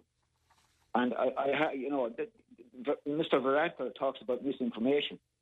This is misinformation on a massive scale, and it's gone on for the last three or four years concerning COVID and all that's happened since. And that's that's what's going on. I mean, I think you're right, Ali. I, am not aware of anyone else talking about it. I you saw my article. I, I, I put my articles out independently on Substack, and I, I, have, a, I have a good few subscribers, and, and people share them, and that, that's all I can do. And I, I, don't know if you've looked at my site. I've questioned a lot of stuff in this area, mm. and uh, I have no doubt that uh, this report is wrong. It's based on false figures. I'm not saying they deliberately did it. Like the OECD might have just taken them figures and they got it wrong. But the fact that they put a footnote for the 2021 and 2022 figures knows, just points out the red flag that they know, hold on, there's something strange about these Irish figures. Can I? Maybe they were covering themselves. Can I say, or read a text from a listener? It's uh, Paul McCarthy, who's a regular texter to the show. He says, "Please explain what it is exactly that we're spending so why we're spending so much energy chewing over the excess deaths OECD report. We all know that COVID killed people, so logically more people died during COVID than would have had if COVID had not happened. Maybe Tipp FM through your agency is becoming a conspiracy theory platform. The OECD report would have shown excess deaths if we had not had a rise in the population." It's simple. No, it's not simple, Ali. The, the rise in the population has nothing to do with it. Our rise in the population is all in younger people, and these people were at no risk from COVID. Now, that, that gentleman says that uh, we had, he says we had, everyone knows we had deaths from COVID. Well, uh, the OECD just told us that we didn't have deaths from yeah, COVID. Yeah. So, you know. That's the problem we have with it. That's exactly the problem we have with it. And they're, they're, they're lumping they're lumping all the years in together. I would separate anything before 2021 is different. Now, so that, that's that's my point of view on it. But I mean, that that listener just you know contradicts himself. He knows there was dying, and we all know there's been dying since. But this this OECD report tells us that, that more people should have died. Effectively, if you go by the percentages, another 3,000 people should have died in those three years. That's that's what the OECD report is telling us. Patrick, do you think before this inquiry even starts, it, I mean, we're, we're not going in with the correct information before we go into it because, regardless, we don't know for definite, we and we don't know how many people in this country died from COVID because, as I've said before, dying because of COVID and dying with COVID are very different. So, if we don't have clarity on the on that figure before we go into an inquiry, what good is it? Well, Ali, see that's your point is that your point is 100 percent correct, but uh, they know that this this this is going to be a whitewash. I mean, it started already with quoting this OECD report, and Mr. Donny is out there backing it up again this morning. I mean, this this is this is what they're going to wrap around themselves, and really, you know, my biggest concern is. Your, your, your, your listeners and you are talking about COVID deaths, and you're right on what you're saying. We don't, we don't know what, pe- what people died of because the coroners were told anyone that had COVID, they would sign it off as a COVID death and report it as such. That's that's how it worked. There was to be no investigation. If if the person had COVID, signed it off as a COVID death, and that, that's runs into the figures, and no one knows what they died of. But that's you know that, that was you know whether that was right or wrong to do at the time. It's been done. There's nothing you can do about that. But the, the fact of the matter is now we should be standing back and not trying to be isolated. Did they die of COVID or what did they die of? Let's just look and see how many people died in Ireland in 2020, in 2021, and 2022, and compare it to previous years. Right? And when we look at those figures, and you see the massive increases that happened after 2021, let's then see, okay, right, is it because everybody, the population was getting older over two or three years that this many people extra could die? And if someone can explain to us that that is the reason, well then, fair enough, Let, us have a look at it. But you, you cannot lump in 2020 with 2021 and 2022 because there was no excess deaths in 2020. I'm looking at the RIP figures here. In 2019, we had 32,174 RIP funeral nurses.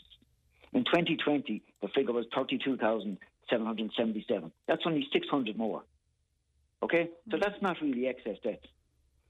In 2021, you jumped to just under 36,000. Okay? So that's 3,000 extra in one year. That's when the excess debt started. Now, we all know what else started in 2021, but, but if I say it out loud, you'll have the fellas ringing up saying, you know, take that conspiracy theorist off the radio. Well, you know, you, you, these figures are real. I, I've sent you all the figures, Ali, and, and you can see them. And if you want me to send on anything more, I'd gladly do it. But the starting point of view has to be the actual fact that these people are dead and they're buried in the ground. That's the starting point, and we know the numbers. So let someone come and explain to us why they're all dead. Yeah. Patrick, I'm out of time for this morning. I'm afraid I'll have to leave it there, but thank you for your time this morning. Ali, thank you very much. All right, thanks, Patrick. Uh, a lot of texts in on that. Uh, listener says not all reported COVID deaths were actually by COVID, but by another cause. Uh, Brian says we're still having excess deaths. It had been at 17%. It's now down to between 10 and 12% by my estimation, but hugely excessive. Um, other than being vaccine related deaths, it cannot be explained. Um, and thank God you're covering it, this subject, because it is a cover up. That's according to Brian. 083 311 3311 1800 938 If it matters to you, it matters to us. Call Tipp today on 1 800 938 007.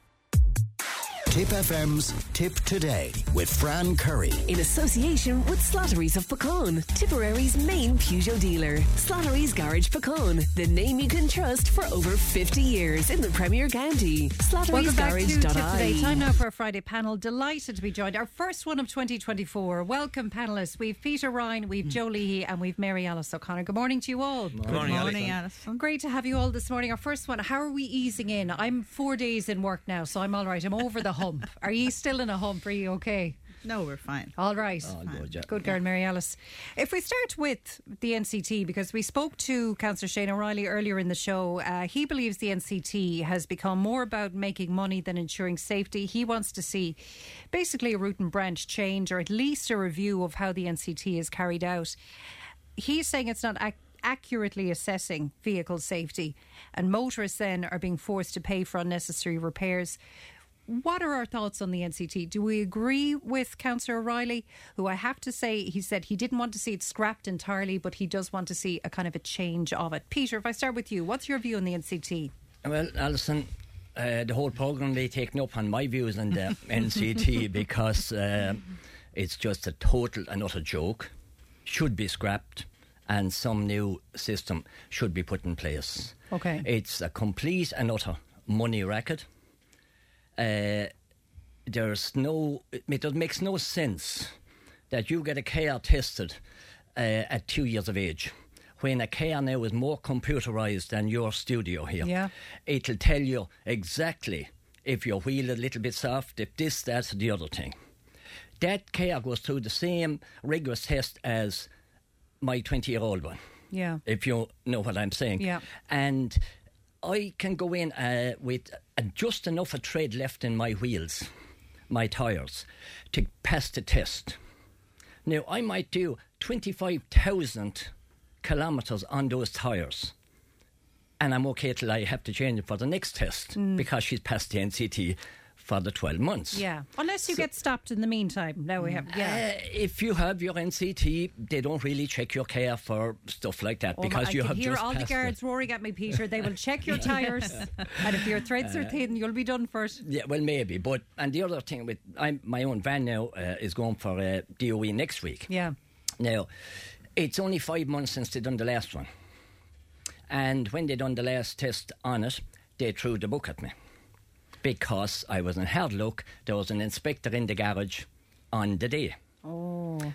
So I have a brilliant mechanic, and he told me that van will fly it. Everything is perfect about it. When I went back to him with the list, he said, "Holy God, what's this all about?"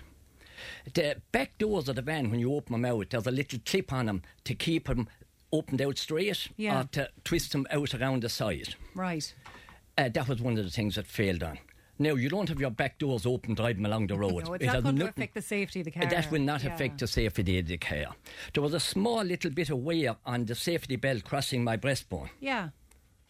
That another one gone. What? This is a. I could go through it. I have I a mean, list. it wasn't threadbare now, just to be. No, no, no, no, no. The one we put on, that was practically the same Yeah. because there was another little bit of wear. If you look at any of your seatbelts in Yeah. a machine that's maybe 0809, there's a little bit of wear where it crosses the zips and stuff. Mm. And this is the kind of stuff they failed the van on. Two weeks later, or three weeks later, I heard this little click in the um, CV joint.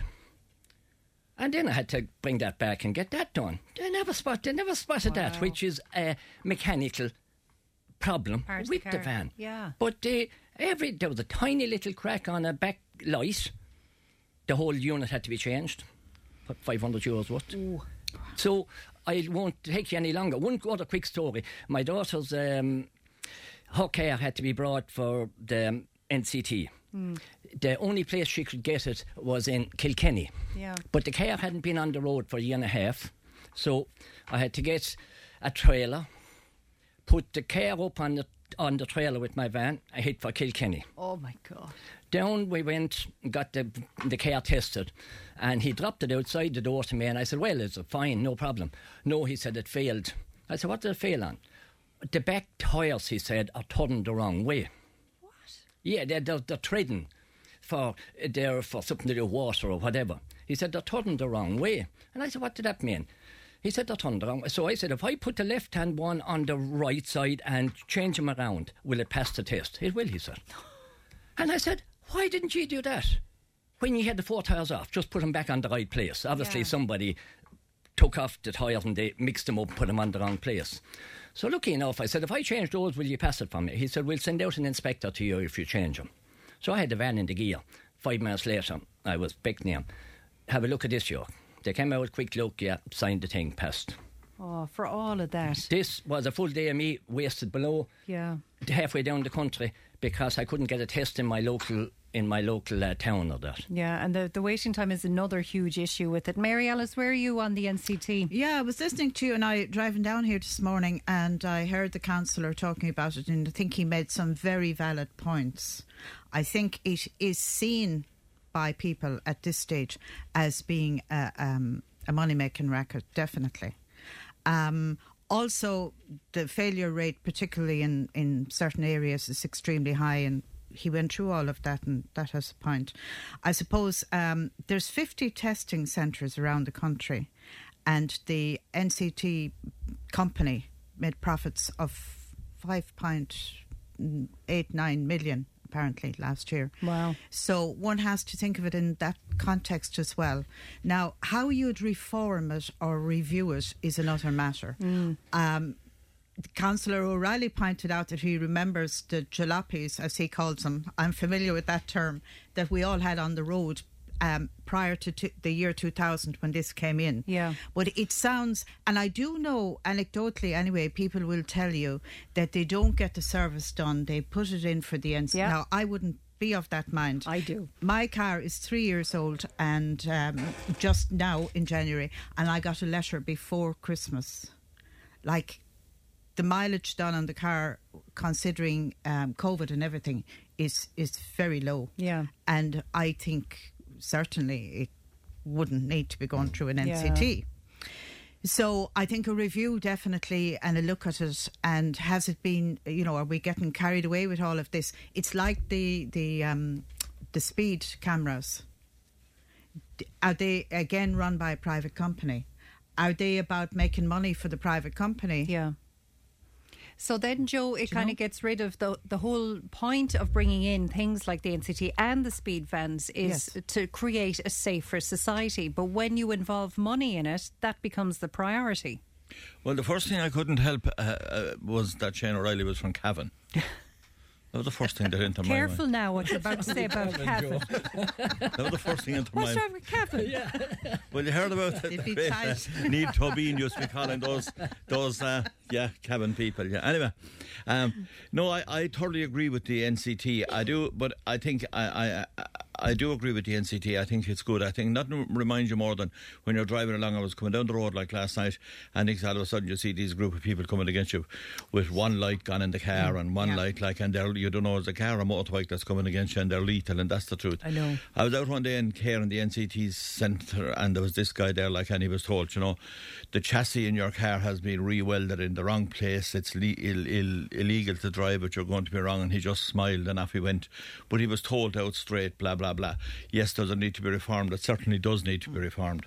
I think, uh, you know, and I'll agree not with everything now that the lads are saying, but I agree with some of it in the sense that I think with all these, you know, these computers and cars, and I think maybe up to five years, you know what I mean, for your Mm. first test or something like that, you know, because everything and anything will tell you what's gone wrong with all these modernisations in cars. But at the end of the day, I think it's a system that is in place. I think if a car is, I- and I'm open to correction on this now, but I think if a car is defectively dangerous, I think it should Mm. be seized at the NCT centre. I think now whether that's there or not, I can't tell you. And I know they'll probably end up with a pile of wrecks if it is. Yeah. Mm. But at the same time, if it's dangerously unroadworthy, I don't think it should be given back to the individual. I think that's one thing. I think, as you said, somebody was on the air there. Some presenter was saying this morning about air fresheners dangling in That front of their me, yeah. cars, and and, Oh and my God, saying- I was like a cut cat that day, I tell you. yeah, I can I can imagine, and those things are bloody annoying uh, when you fail like that, and it is a bit of a fear. But so is like so is going to the doctor a fear when you have the pain in the Yeah. chest, or so is going to any of these any kind of a test is a fear.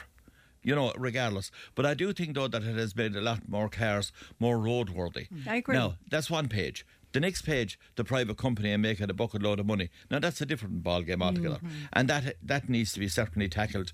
But it's the more like than the than the motorways and the toll bridges, and the more than the speed vans. The more there's a whole plethora of things that are out there, and the, the you know the government of the day at the time I don't know who brought them in or when they were brought in, and not doesn't matter they're in now, and that's it. And they signed off on these private companies footing up Yeah. for the expense of all We these see it things in health as well. and We see you it everywhere. health as well. It's it's everywhere, and all that, and it certainly does need to be reviewed. But in principle, I do think it's a good idea to have it. In principle, But what we're seeing now, and the NCT is only a very small facet of the whole road safety thing because what we've seen when it comes to road deaths in this county, God knows we had an awful year last year, uh, rising from 7 in 2022 to 16 in 2023, nationwide 184 deaths. We had a huge discussion on this, Peter, this weekend. Listeners giving their views on it. Everything from lights to drink driving to the lack of Gardaí like can we ever really identify what the cause is or is it so multifaceted we, we have to look at the thing very broadly First of all, I'd like to offer my condolences again to everybody that has ever been involved Hmm. in such such incident crashes and deaths and all that because I was that person that close uh, about 10 years ago with my own son when he could have been anything. Still find it hard to talk about. yeah But his accident was caused by water flowing onto your road. That water has still haven't had not been corrected today. I actually spoke about it to another source a few months ago, and they wanted pictures and this and on just to see what was going. They couldn't believe it. The water, and it's not too from far from Clonmel here, Mm. and the road, the the water planing is a major problem. Now, all the different accidents. First of all, you can't walk the roads because the bushes are halfway out them. Uh, uh, you, there's no lighting. There's no. There's no. Uh, the potholes. You drive along the road. They'll a car swerve at you, and you'll say, "What the hell is he all about?" Or she. And next thing you realise they're after avoiding a crater on the road. We all do it. So I would start off with getting our roads sorted first, even more so than cars and the NCTs and all of that. yeah I think our biggest, biggest problem is the maintenance of our roads. Okay, I was in Dublin the other day. It's lovely the minute you go to Cahir and hit to the airport or whatever. But that's only for a certain amount of drivers. The rest of us are on secondary roads 99% of our time. And if you look at it, that's probably where most of the accidents are happening.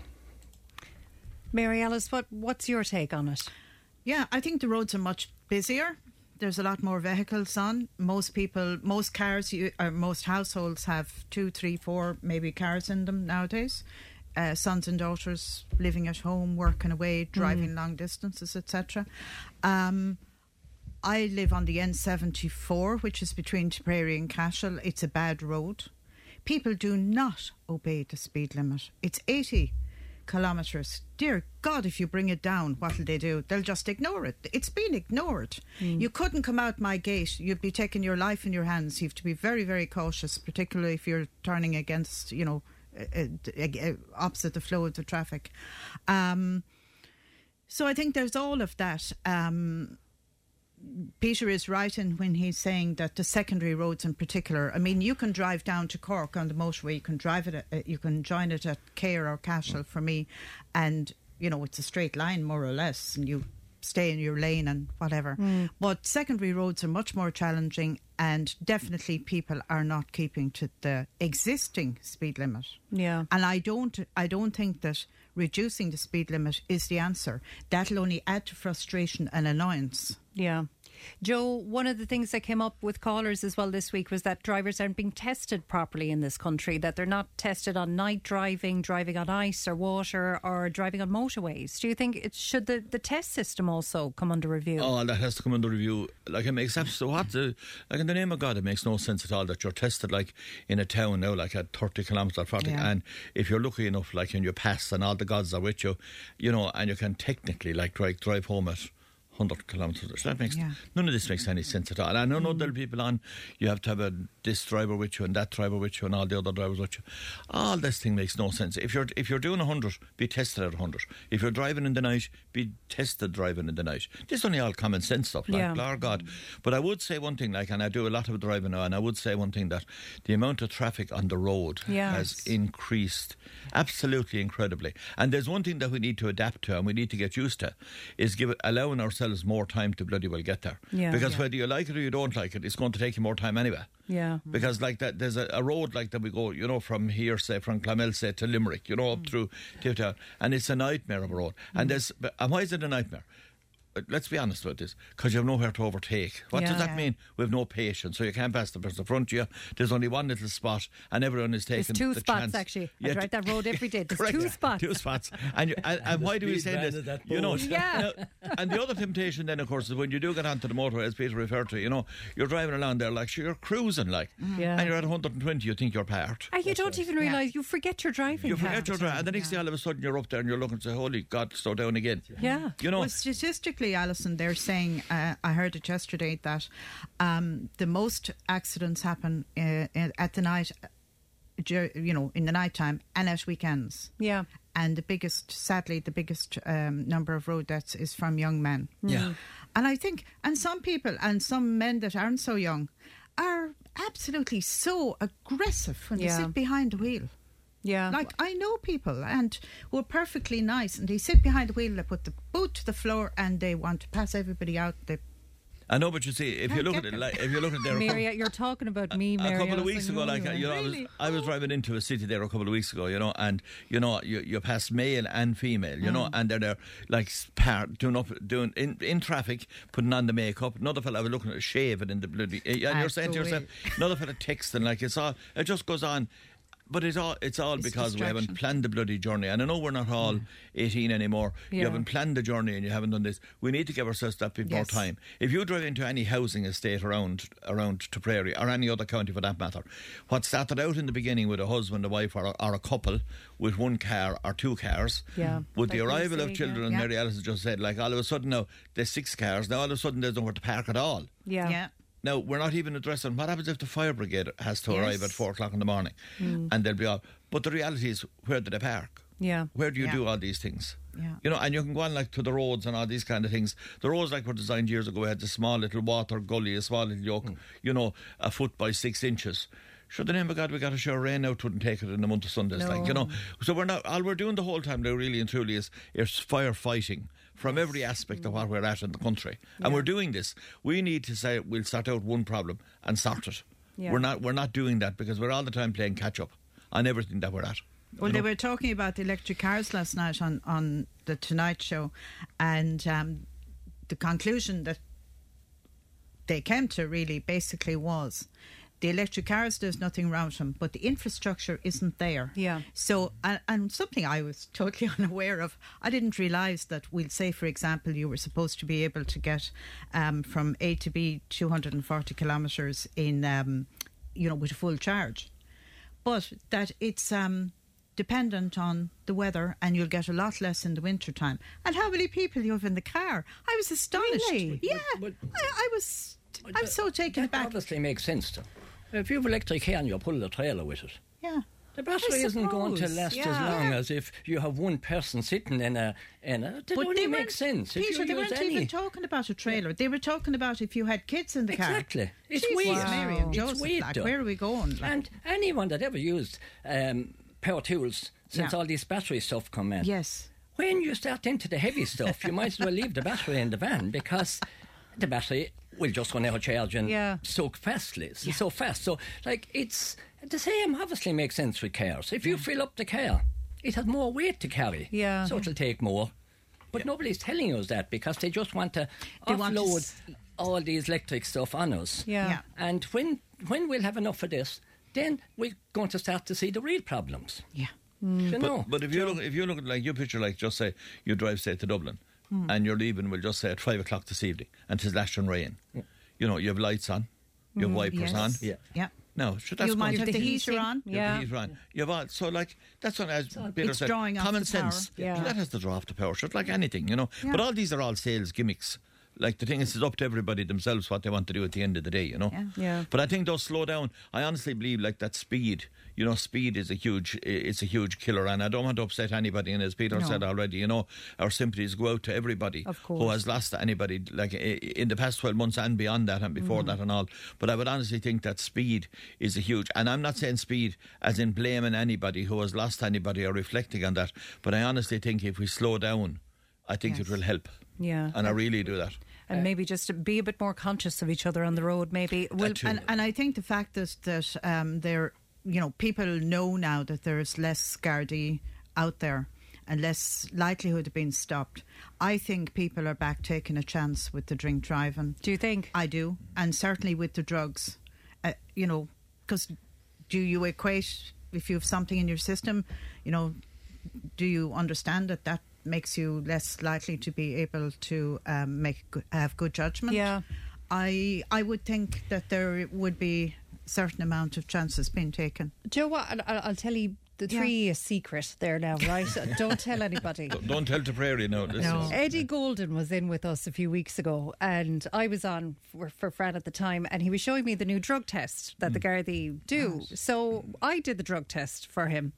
Eddie Golden, of course, is a gentleman and told me I passed it. I didn't pass it. I actually failed the drug test because I had a Solpadeine that morning. And I, that would never have occurred to me that I would fail a drugs test based off of one Solpadeine. Like, Joe, you're looking at me like you're not surprised. Is that not surprised? I, I was shocked. No, no, what, what, I tell you, I'm not surprised. Any of those things, because at the end of the day, what it's, a test. It shows like what's in your system. It shows what's in your body. Yeah. It's more like then you know, like you know, when you you're talking about side effects, like on Yeah. anything, like Yeah. you know what I mean. Mm. If you there's side effects to everything. Whatever you do, Yeah. there's a side effect. If you eat too much, there's a side effect. If you don't eat, there's another side effect. You know, so the likes of Solpadeine or the likes of any of those paracetamols or any of those, Yeah. things, they contain a drug. But to me, see, that's not a drug in my head. Do you know In what I mean? head, yeah, yeah, drug yeah. driving to me is something totally I know. different. And maybe Yes. we need to be educated a bit better on what exactly is drink driving, what exactly is drug driving, because it might not be what we think it is. Exactly. Yeah. But I think I think though what needs to be done. Sorry, I think what needs to be done is I honestly believe that there should be way stiffer penalties for people that are caught driving while they're disqualified. I think there should Yeah. be just an automatic jail term for people like that. Don't mind your excuses. Like you know, if you're off the road, you're off the road. Yeah. If you're going out tomorrow to buy a suite of furniture and it's going to cost five hundred euro, you need five hundred euro to buy the suite of furniture. If you're costing fifteen hundred, you need five fifteen hundred. The same thing. If you're off the road, you're off the road. Yeah. And if you're off the road, I think these things should be implemented a lot firm, a lot more firm than they are. Yeah. I'd, Oh, I'd say, Alison, Peter. Uh, don't ever try my trifle so and. I'll definitely be over on that. Okay, we'll park that. When we come back after the break, we're going to talk about this OECD report. Tipp FM's Tipp Today with Fran Curry. In association with Slattery's of Puckane, Tipperary's main Peugeot dealer. Slattery's Garage Puckane, the name you can trust for over 50 years in the Premier County. Slattery'sGarage.ie. Welcome back to Tipp Today. Uh, now we're continuing on with the topic. I know a lot of people are sick of hearing it, but this is the last we'll talk of it, I think, for today anyway. It's this OECD report where research reveals that Ireland successfully avoided excess deaths between the core pandemic years of 2020 to 2022. The research also examined various factors, including age and underlying health conditions related to COVID deaths in Ireland. We spoke to Patrick uh, in the last hour. Uh, he's kind of gone through this report. He gave his opinions on it. A lot of people, even from the text this morning, very suspicious off the back of that report. Can I ask all of you? It's a safe space for opinions and talking. what was your take on this OECD report? I'll start with Mary Alice. I'm confused, and I'm even more confused after listening to Patrick talking about it and sort of explaining it before I came in here this morning. So um, I'm sort of. I'm sort of pleading the Fifth Amendment until we see where we're going with this and Yeah. what the investigation is going to be, or and the terms of reference for that are going to be like. A review now, it's being called, Mary a Alice. review, A right, review. okay, a review. Um, um, so um, again, we would hope that we will get a, a kind of a, an honest appraisal of how, and I think there was good and bad things. You know, in Yeah. fairness, like, you know, it's strange, really. We're all we all we're all suspicious about this, that, and the other thing. What would we have done? I know, and it was unprecedented. It was unprecedented. And like if we didn't take any if we didn't take precautions, I mean everybody went crazy and said Cheltenham should never have happened. And it was a super spreader and all the fools that went over from Ireland and they blamed the Johnson in England for allowing it to happen and pressure and all of that stuff, you know? And yet we give out because the, our government at the time, in my opinion, did the best they could under circumstances to try and protect people. We saw what happened in Italy. Yeah. I saw it on the television. It frightened the life out of me. Yeah. I remember, you know, ha- have we sort of got amnesia now and decided that, oh no, that wasn't what happened at all, or we don't remember that, or it was all wrong? Yeah. You know, I think people make the best decision they can at the time. Yeah. And I don't know about the deaths. I, I mean, I don't understand. And, and the way Peter explained it there, was it Peter? Patrick. Pa- asked Patrick this morning that um, they're see- I thought you registered a death when you died and Yeah, when the person died and I. that was it. And I don't understand this backlog. But like you said to him, it should even out at the same time. Yeah, the next two year. years, yeah, you know? would think. Uh, Joe, I'll go to you. What What do you make of it? Well, you see, the thing is, you can get any answer you want if you frame the question right. Yeah. To be honest with you, like so, when you look at these reviews and these but you're also supposed to look into this thing called hindsight, and you must also look into a bit of political analysis, like why are people coming out and knocking this and knocking that and knocking the other thing. Like I can honestly sit here in front of the three of you today and say I wouldn't be alive today if I didn't take my vaccination. Like I was diagnosed with cancer in in October of 2020, Mm. just uh, in the start Yeah. of the Yes. in the start of COVID, you know, and it was isolated, and you could go on for days and days talking about it and whatever else. But every vaccination that I got, uh, that I was asked to take, I took it. I asked, you know, do you cross one with this and one with the other and whatever else, no problem, whatever you're given, do you take it? My immune system was minus zero at the time and whatever else, and you take it. And yet another, as I said, the- last day I was on here was with yourself or Fran, I was just saying, you know, there was these experts out there, you know, they couldn't spell marmalade, but they could still tell me that I shouldn't be taking this and I shouldn't be taking that. And I can say this out honestly. Mm. Like, yes, was, there was terrible things. I know people that lost their lives Mm. and family members couldn't go to see them the day before or the night before and they were looking in through glass windows and looking out. I understand every bit of that. Tragic, terrible. There's a big issue about the nursing homes and all that. Should there be a review? Absolutely there should be a review of how we dealt with it. Would we do it differently? But look what was faced with the people at the time. And if we are doing a review, let's do it out straight. And as I said the last day, let's look at why people got 360 euro a week into their hand after they're working for two or three hours with somebody. Yeah. Let's call a spade a spade. If we're doing it, do it straight out across the board. But I, my fear of all these things is like the terms of reference, to like the reviews, the questions. They're peter down to get the answer that you want Right. to find out at the end of the So day. So you feel like the answer has already been determined and it's trying to find the way there? Spot on. Right. Peter, what do you what do you think this review should contain then? Oh, I think if we just forgot totally about the whole thing and saved ourselves a whole heap of money, is probably the way to go. Mm. Because the government will get what they want out of this, one way or the other. Now, Patrick and his figures, I was like, Muriel, I was more confused by the time I was finished Yeah. listening to him Mm. than Mm. when I started. So I won't get into the figure side of it with you Yeah. because. but I- but I- isn't that a problem with all reports and all figures? Yes. I mean, they can You be make the figures- construed anyway. You can make the figures to Yeah. fit whatever Yeah. scenario you want, Yes. really, basically. But the whole COVID experience over the three years, uh, some of it was handled brilliantly, Mm. but by God, were there so many stupid things. Tell me what you think was handled brilliantly. Uh, I'll have to think about that one. Sorry. No, there were certain things handled handled um, brilliantly. Um, I thought the minister that was in charge at the time doing an excellent job. I thought he was totally in control of what was going on. Then the flip side of that was they got rid of him halfway through the whole mess. If the government were worried about the people of this country, they would have left the crowd that were running the ship Yeah. run it until they got to shore Mm. and start the new crew when that problem was out of the way. But no, was more political. I want a job and I want a job. So that part of it was wasn't ran great. Uh, the financial side of it, that people could stay at home from work, Yeah. was ran Mm. properly because you cannot ask people to stay at home and work. For And take the hit, yeah. And take the hit. Now, that was handled properly in my book. What Uh, wasn't handled well then? Oh, as you all know, I'm kind of a social um, animal, and I'm not a big figure, so I used to be able to manage the nine euro uh, bit of food Right. if I was to go out and socialise. I thought that was ridiculous. Yeah. That you you go to out to for a social evening, you had to spend nine euro on food, so that they could give you a drink, Mm. and uh, pubs that had no food had to stay closed. Yeah. Uh, like, who came up with that? Like, the other thing wasn't handled great was they frightened the daylights out of everyone. And the older people, a lot of them are dying today because of the fright, the shock, the loneliness of the media. I blame big time for a lot of this problem. The pictures that were shown from Italy and all over the world, very little of it. It was all sensationalism. Yeah. Well, sure, it did happen, Peter. to a certain extent. To a certain extent, die, they were showing body bags being um, put in behind centres here in Mm. our country and all of this. Now they tell us there were no extra deaths.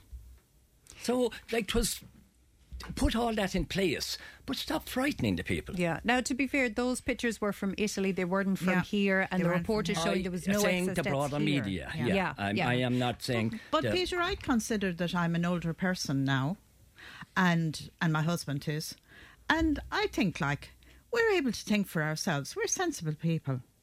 We thought, right, okay, we have to, you know, we did the shopping once a week or whatever, and we had to stay at home for, I think it's five months at one stage. Yeah. We gardened, we walked, we watched television, we read.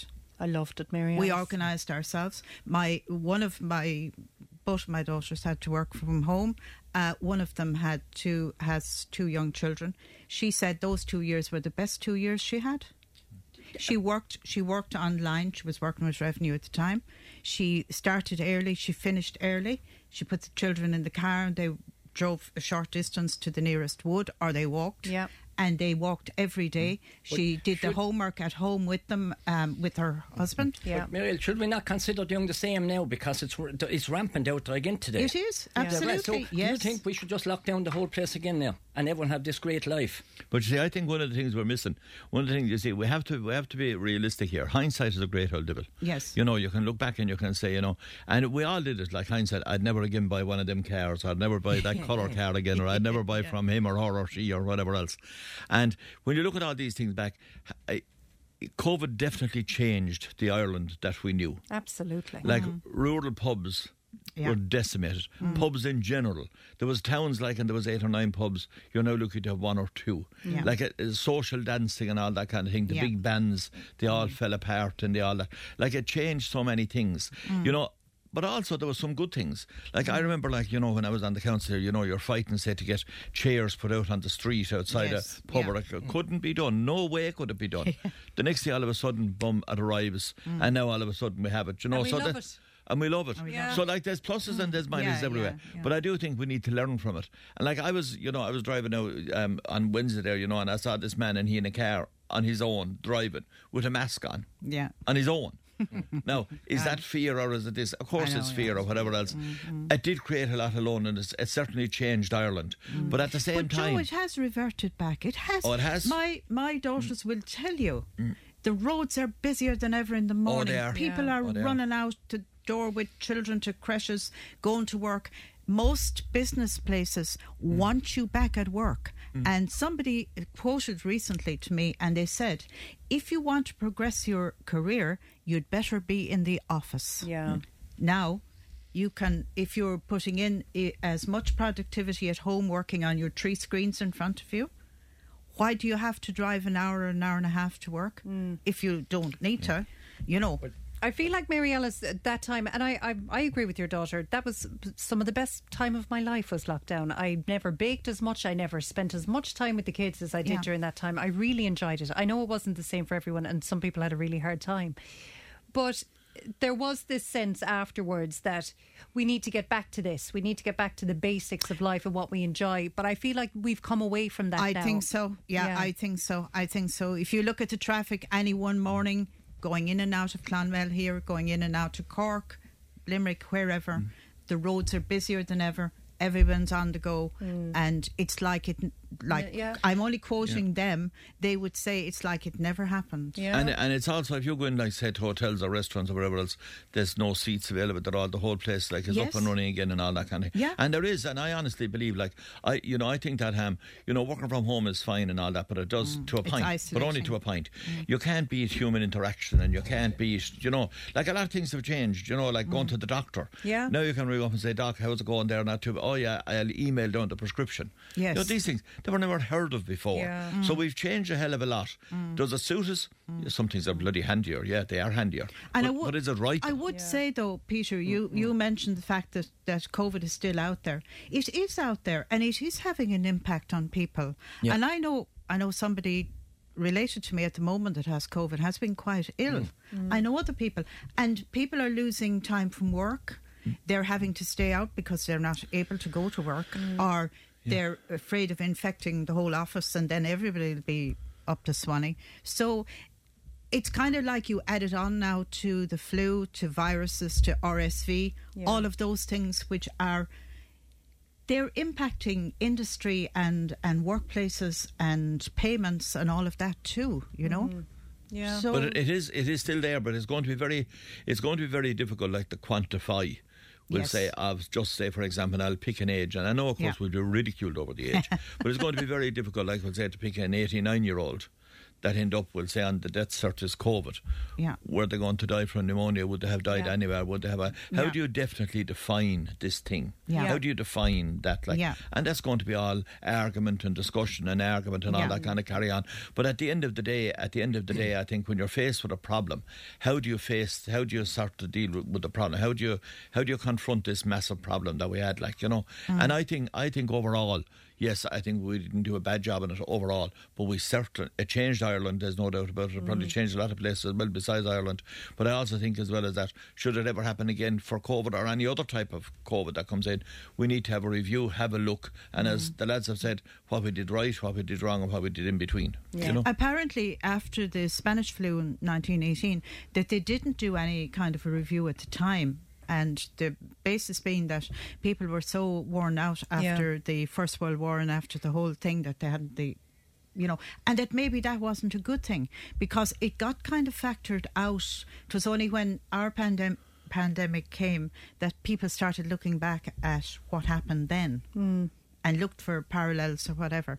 So maybe it would be good that that the review and maybe you know the lessons learned. Yeah, that's a terrible phrase, but There- anyway. there's know. a lot of people out there that their loved ones, um, the, on the, the death cert or whatever is, oh, Yeah. COVID. Yeah. Yeah. And they know it's not COVID. Yeah. And they're very upset about that. Like, th- th- Mm. things like this is, must be put right. Yeah. All right, we'll park that one. We'll be back after the break. Join the conversation in Tipperary. Contact us through Facebook, Twitter, or email tipptoday at tippfm.com. Tipp Today with Fran Curry. With Slattery's Garage, Puckane. You can't beat experience. With over 50 years maintaining Peugeot cars and vans, we like to call ourselves the experts. Call Slattery's Garage for a free vehicle health check today. 067 24111 or slatterysgarage.ie. Welcome back to Tipp Today. We're with our Friday panel of Joe, Peter, and Mary Alice as well. Mary Alice, tomorrow's our day. It's our day, our Women's day is little coming. Christmas. I'm delighted. You know what? I'm glad that it's it's a tradition that we have that doesn't seem to be dying out. If anything, I think it's getting a bit more popular and a bit more modern. Maybe It is, yes, and I've seen um, um, advertisements in from hotels Yeah. and various events that are going to be on, which is great. And I mean, the whole tradition was apparently that, um, right, the women, the women did most of the work over Christmas. I think they still do, actually. Yeah. Um, but then on the 6th that they had this day off and that the men did it. But they probably didn't Probably Alison, not, in truth no. but there was kind of another idea more practical notion uh, anecdotally anyway that um, any leftover cake or pudding or anything could be used up on that day and then you would be taking down the, the decorations. That was the tradition. I must confess, I took down the Christmas tree the other day. Yes. But I felt kind of guilty doing it because the 12 days of Christmas um, finish on the 6th. Mm. And that then, in a practical sense, anything that was left over, the Christmas cake, a bit of pudding, whatever, would be used up on that day and there wouldn't be cooking or whatever done by the, the woman of the house Yeah. or the girls maybe in the house. So it had a kind of a practical twist to it. And then you put Christmas aside and you moved on. And I think for a number of years there, there hadn't been much, you know, talk about the 6th of January. Mm. But I have to say, I'm going out with two of my on, lovely women friends for a bit to eat on, on Saturday. Love and I'm looking forward to it. Yeah. And I think it's good. I think, you know, it's. It's nice to have a bit of downtime, and is. that the women should. We deserve it. Mary Alice. Of don't course we do. Yeah. yeah. So what about the two men then? Are you going to deny us We're, our we're women's just, we're just Christmas? finished the programme now. We're just right. no, uh, well, I come in there first because Joel um, certainly back up at night to say. Oh, you I hope. no, uh, what did you call it again? Women's Christmas. Are you allowed to say that now, Alison? Do you know what? I was thinking that actually when we were talking about it. It's like, well, are we assuming that they're women now? And can you Oh. assign a pronoun? And we're, I know we're in that kind of now, but I'd be much more comfortable now if you start man. talking about Yeah. ye Christmases or it Christmases Oh. or something. oh, you never. Oh no, Mary No. Alice, we won't have a day where that that'll happen. no, will we will not. No, We'll always be women's It's, Christmas. no, Nollaig na mBan sounds Yeah. really Uh, nice. And um, no, of course, the women should have a brilliant uh, little Christmas because they are only for them we'd be in serious trouble. That's no good no doubt in the world about that. well. But uh, very disappointed with Mary Ellen to have her Christmas decorations taken down. Yeah. I know, I Uh, know. we I discussed know. it last night, myself and herself, and she said, um, she called No. me dad, uh, maybe we'd leave them up for an extra week. Oh, so next weekend you're going to. Uh, it won't be this weekend. I can, uh, I can tell the public now. We'll be lit up in Newcastle for at Oh. least one more week. Uh, because I like to remind them over there every now and again, being a Waterford man, I'd have the blue, the blue and white lights. do you? oh my God! No. Ulterior motives, Yeah. Peter. I know, but it's nice. Say, look, Yeah. January is a depressing month, is. and we leave the lights on. During COVID, we were asked to leave them on until the end of January, early February. So, Were we? seeing that there's Oh, a bit of forgotten COVID that. still there, we leave them on for an extra week. Yeah. Yeah. Joe, I mean, we, we were talking about that just before we went on air, actually, about the January blues, because it's a tough month, Mm. isn't it? I think we forget how tough January can be for a lot of people. I can, yeah, well, I, oh, I certainly can, yeah. And like, I'll never, you know, my, my mother in law, Merson, like, she died on the 6th of January and whatever Ah, else. Aye, but you, you know, you, but you, Yeah. know, you know that it is a tough month. Yeah. And as well as that, when you look at the pocket and, you know, you come out after, you know, the pocket is empty after s- Yeah. spending more than you ever had planned at Christmas and all On that. other and- people. And other people, Yeah. other, pe- and you do all those kind of things carry on. So, like, yeah, you're facing into this year, but we have to be bloody upbeat about it as well. Like, there is a bit of, in fairness now, there's a bit of an outstretch in the evenings. There is. Mightn't be too There much. is, yeah, but there's there about is a half bit an of hour. Oh in the gosh, evenings. there is, Yeah. yeah. There is, you know. Especially if the evening is fine Yeah. at all. It's, it's and look at us sitting here now and Clemmie looking out the studio window. and- beautiful. And, uh, beautiful, beautiful Yeah. day. So there's a lot of things to kind of look forward to. I, I like these dates. I like these Christmas and I like these little Christmas. I think they're defining moments. I think they're defining, you know. yeah, they're bookending. They're bookending jobs. Yeah. And I think if we didn't have Christmas, you know, some people go to Mass, we were talking about before we came in. Some don't, some do, some don't. Some go to confession. If I went every day for a month, some people go along like this and they do their lives. And fine. But it's still, everybody has to. You know, you have to buy these stuff before it. You have to mm. have the house ready. You have to. It's a defining moment. It's a bookend, as Alice said. I'm, s- I'm still eating Yeah. the Scots clan. Yeah. And, Fair play. and I think tomorrow is much the same. I think tomorrow is a, a defining. Then the kids are back to school. Yeah. You know the following. You know the following you're back few into it days, again. and mm. you're back into it again, and your head down. And the next year you'll be here saying, "Pleb, "Oh, we're going away for a week to Lanzarote, and we're going to do this, or we're going to I to." think the big thing this time is, do you know the stretch from kind of January to March was always a bit long. Mm. That'll be broken up now by the fact of the bank holiday That's for right. St. Bridget's Day. Yes. Yeah. And that'll give people a bit of, you know, Bit of A break. a respite, yeah, you know. yeah. Yeah. But I think yesterday when I heard um, that they were going advertising for Easter. Yeah. We I think But that was there before Christmas Yeah, even. There was yeah. eggs in the Like shop Easter eggs, before. yeah. When this carry on starts, lads, we Oh, yeah, yeah. But I think over, overall, overall, like I honestly believe, like we need to be upbeat and we need to look at the lovely country we have and the fine place we have in right, Ireland. And yeah. you know, mm. there's no you can go on away now for great weekends and great few days away, Yeah. and you can get good offers and you can do all Yeah. these things. You mm. don't need to go to foreign lands. You know, the mm. downside of all this, I suppose, and we have to accept it whether we like it or not. There's massive climate change out there. You know, if the Yes. four of us are here organising a function, an outdoor function for later on in the year. How can you pick a good day You in can't. June, July, and No. August? We can't Yeah. do that anymore. Like 20 or 30 years ago, you had a good old chance of hitting it, you know, a fine week. That has all changed. But at the same time, I still think we need to be upbeat. Look at, look at the conditions we have in the country. And I know there's overcrowding in hospitals, but we still have to be upbeat about it, you know. Yeah. And really And if we think have do. our health show, we have everything. We have, Yeah. absolutely. Yeah, sure. Mary Ellis, Mary Coughlan, the great old Mary Coughlan, the great singer, she's writing in The Independent today. She says, um, for Nollaig na mBan, it's great, but we need more days to celebrate women in this country. Is that something you'd agree with? Yeah, I suppose um, I hadn't thought about that now. Um, yeah. Well, or do it's like, is it just a bit of a kind of a token thing? This is Women's Day, yay. Mm, you know, yeah, d- Does anyone really take it seriously? At least Nollaig na mBan, it, it's based in tradition. yeah. It has a, a great history in this country. There's a story to it. Yeah. It's not something that's just put in as a token day. Absolutely, yeah. Yeah. Um, yeah, I suppose she has a point, all right, but I think I suppose women have to make it for themselves, really, don't they? Because you know, no matter what, I think they still carry they still carry the burden, and women that are working full time, are our younger generations, they work so hard, they are under so much pressure. It's really, you know, Yeah. phenomenal. We are. We are.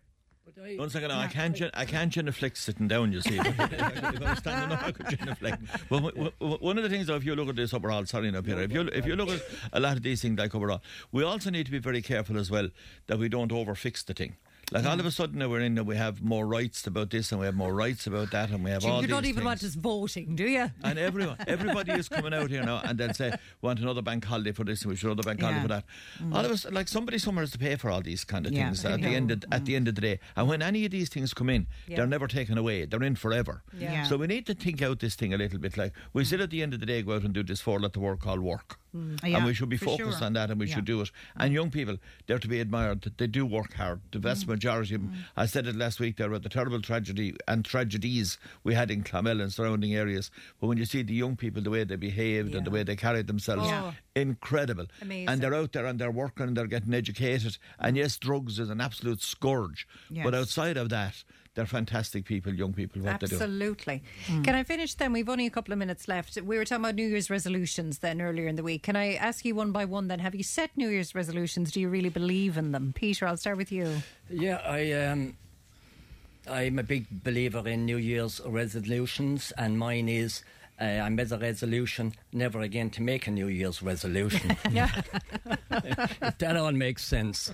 There's nobody in their right mind pick the 1st of January to make a big decision in their life. Yeah. There's it's too much going on. It's a crazy time. And I spoke to Fran about this before. I gave up cigarettes myself 21 years ago now. Well done. And I was very good at him. I really gave a good lash at him while I was at it. And uh, I picked sometime in September, uh, last cigarette in the mouth. That was it. No, no bits and pieces, no mm, Cold patches, turkey. no Yeah. anything. Suffered like hell for two, three months. And now no interest whatsoever in Fair a cigarette. play. I could be inside in a pub or a house full of with people smoking. Yeah. But I don't believe I would. ri- I would totally say to people, don't pick the first of January or days like that. Yeah, it puts too much pressure. Do it Mary in Alice. your own time when nobody knows. And you'll Yeah. be gone two, three weeks before anyone will realise you have made this decision. Yeah. Yeah, I, I think no, I don't either because um, I have a birthday in January, and my granddaughter's birthday is in January, so we have to eat cake. You see, so there is You'd that. have to. But I would sort of um, have a mindset. Um, I, I please don't be laughing now, people who are listening. I did take up sort of um, an exercise class last about August, I'd say. Good for you. And I found it very good, and I found then that I was consistent and I didn't want to miss it and stuff like that. So I think there should be more. There'll have to be more of that, Alison. Yeah. You know, we'll have to resume and sort of work towards that. You know. Yeah. So um. So yeah. just about health and well-being then for 2024. Not setting I- any.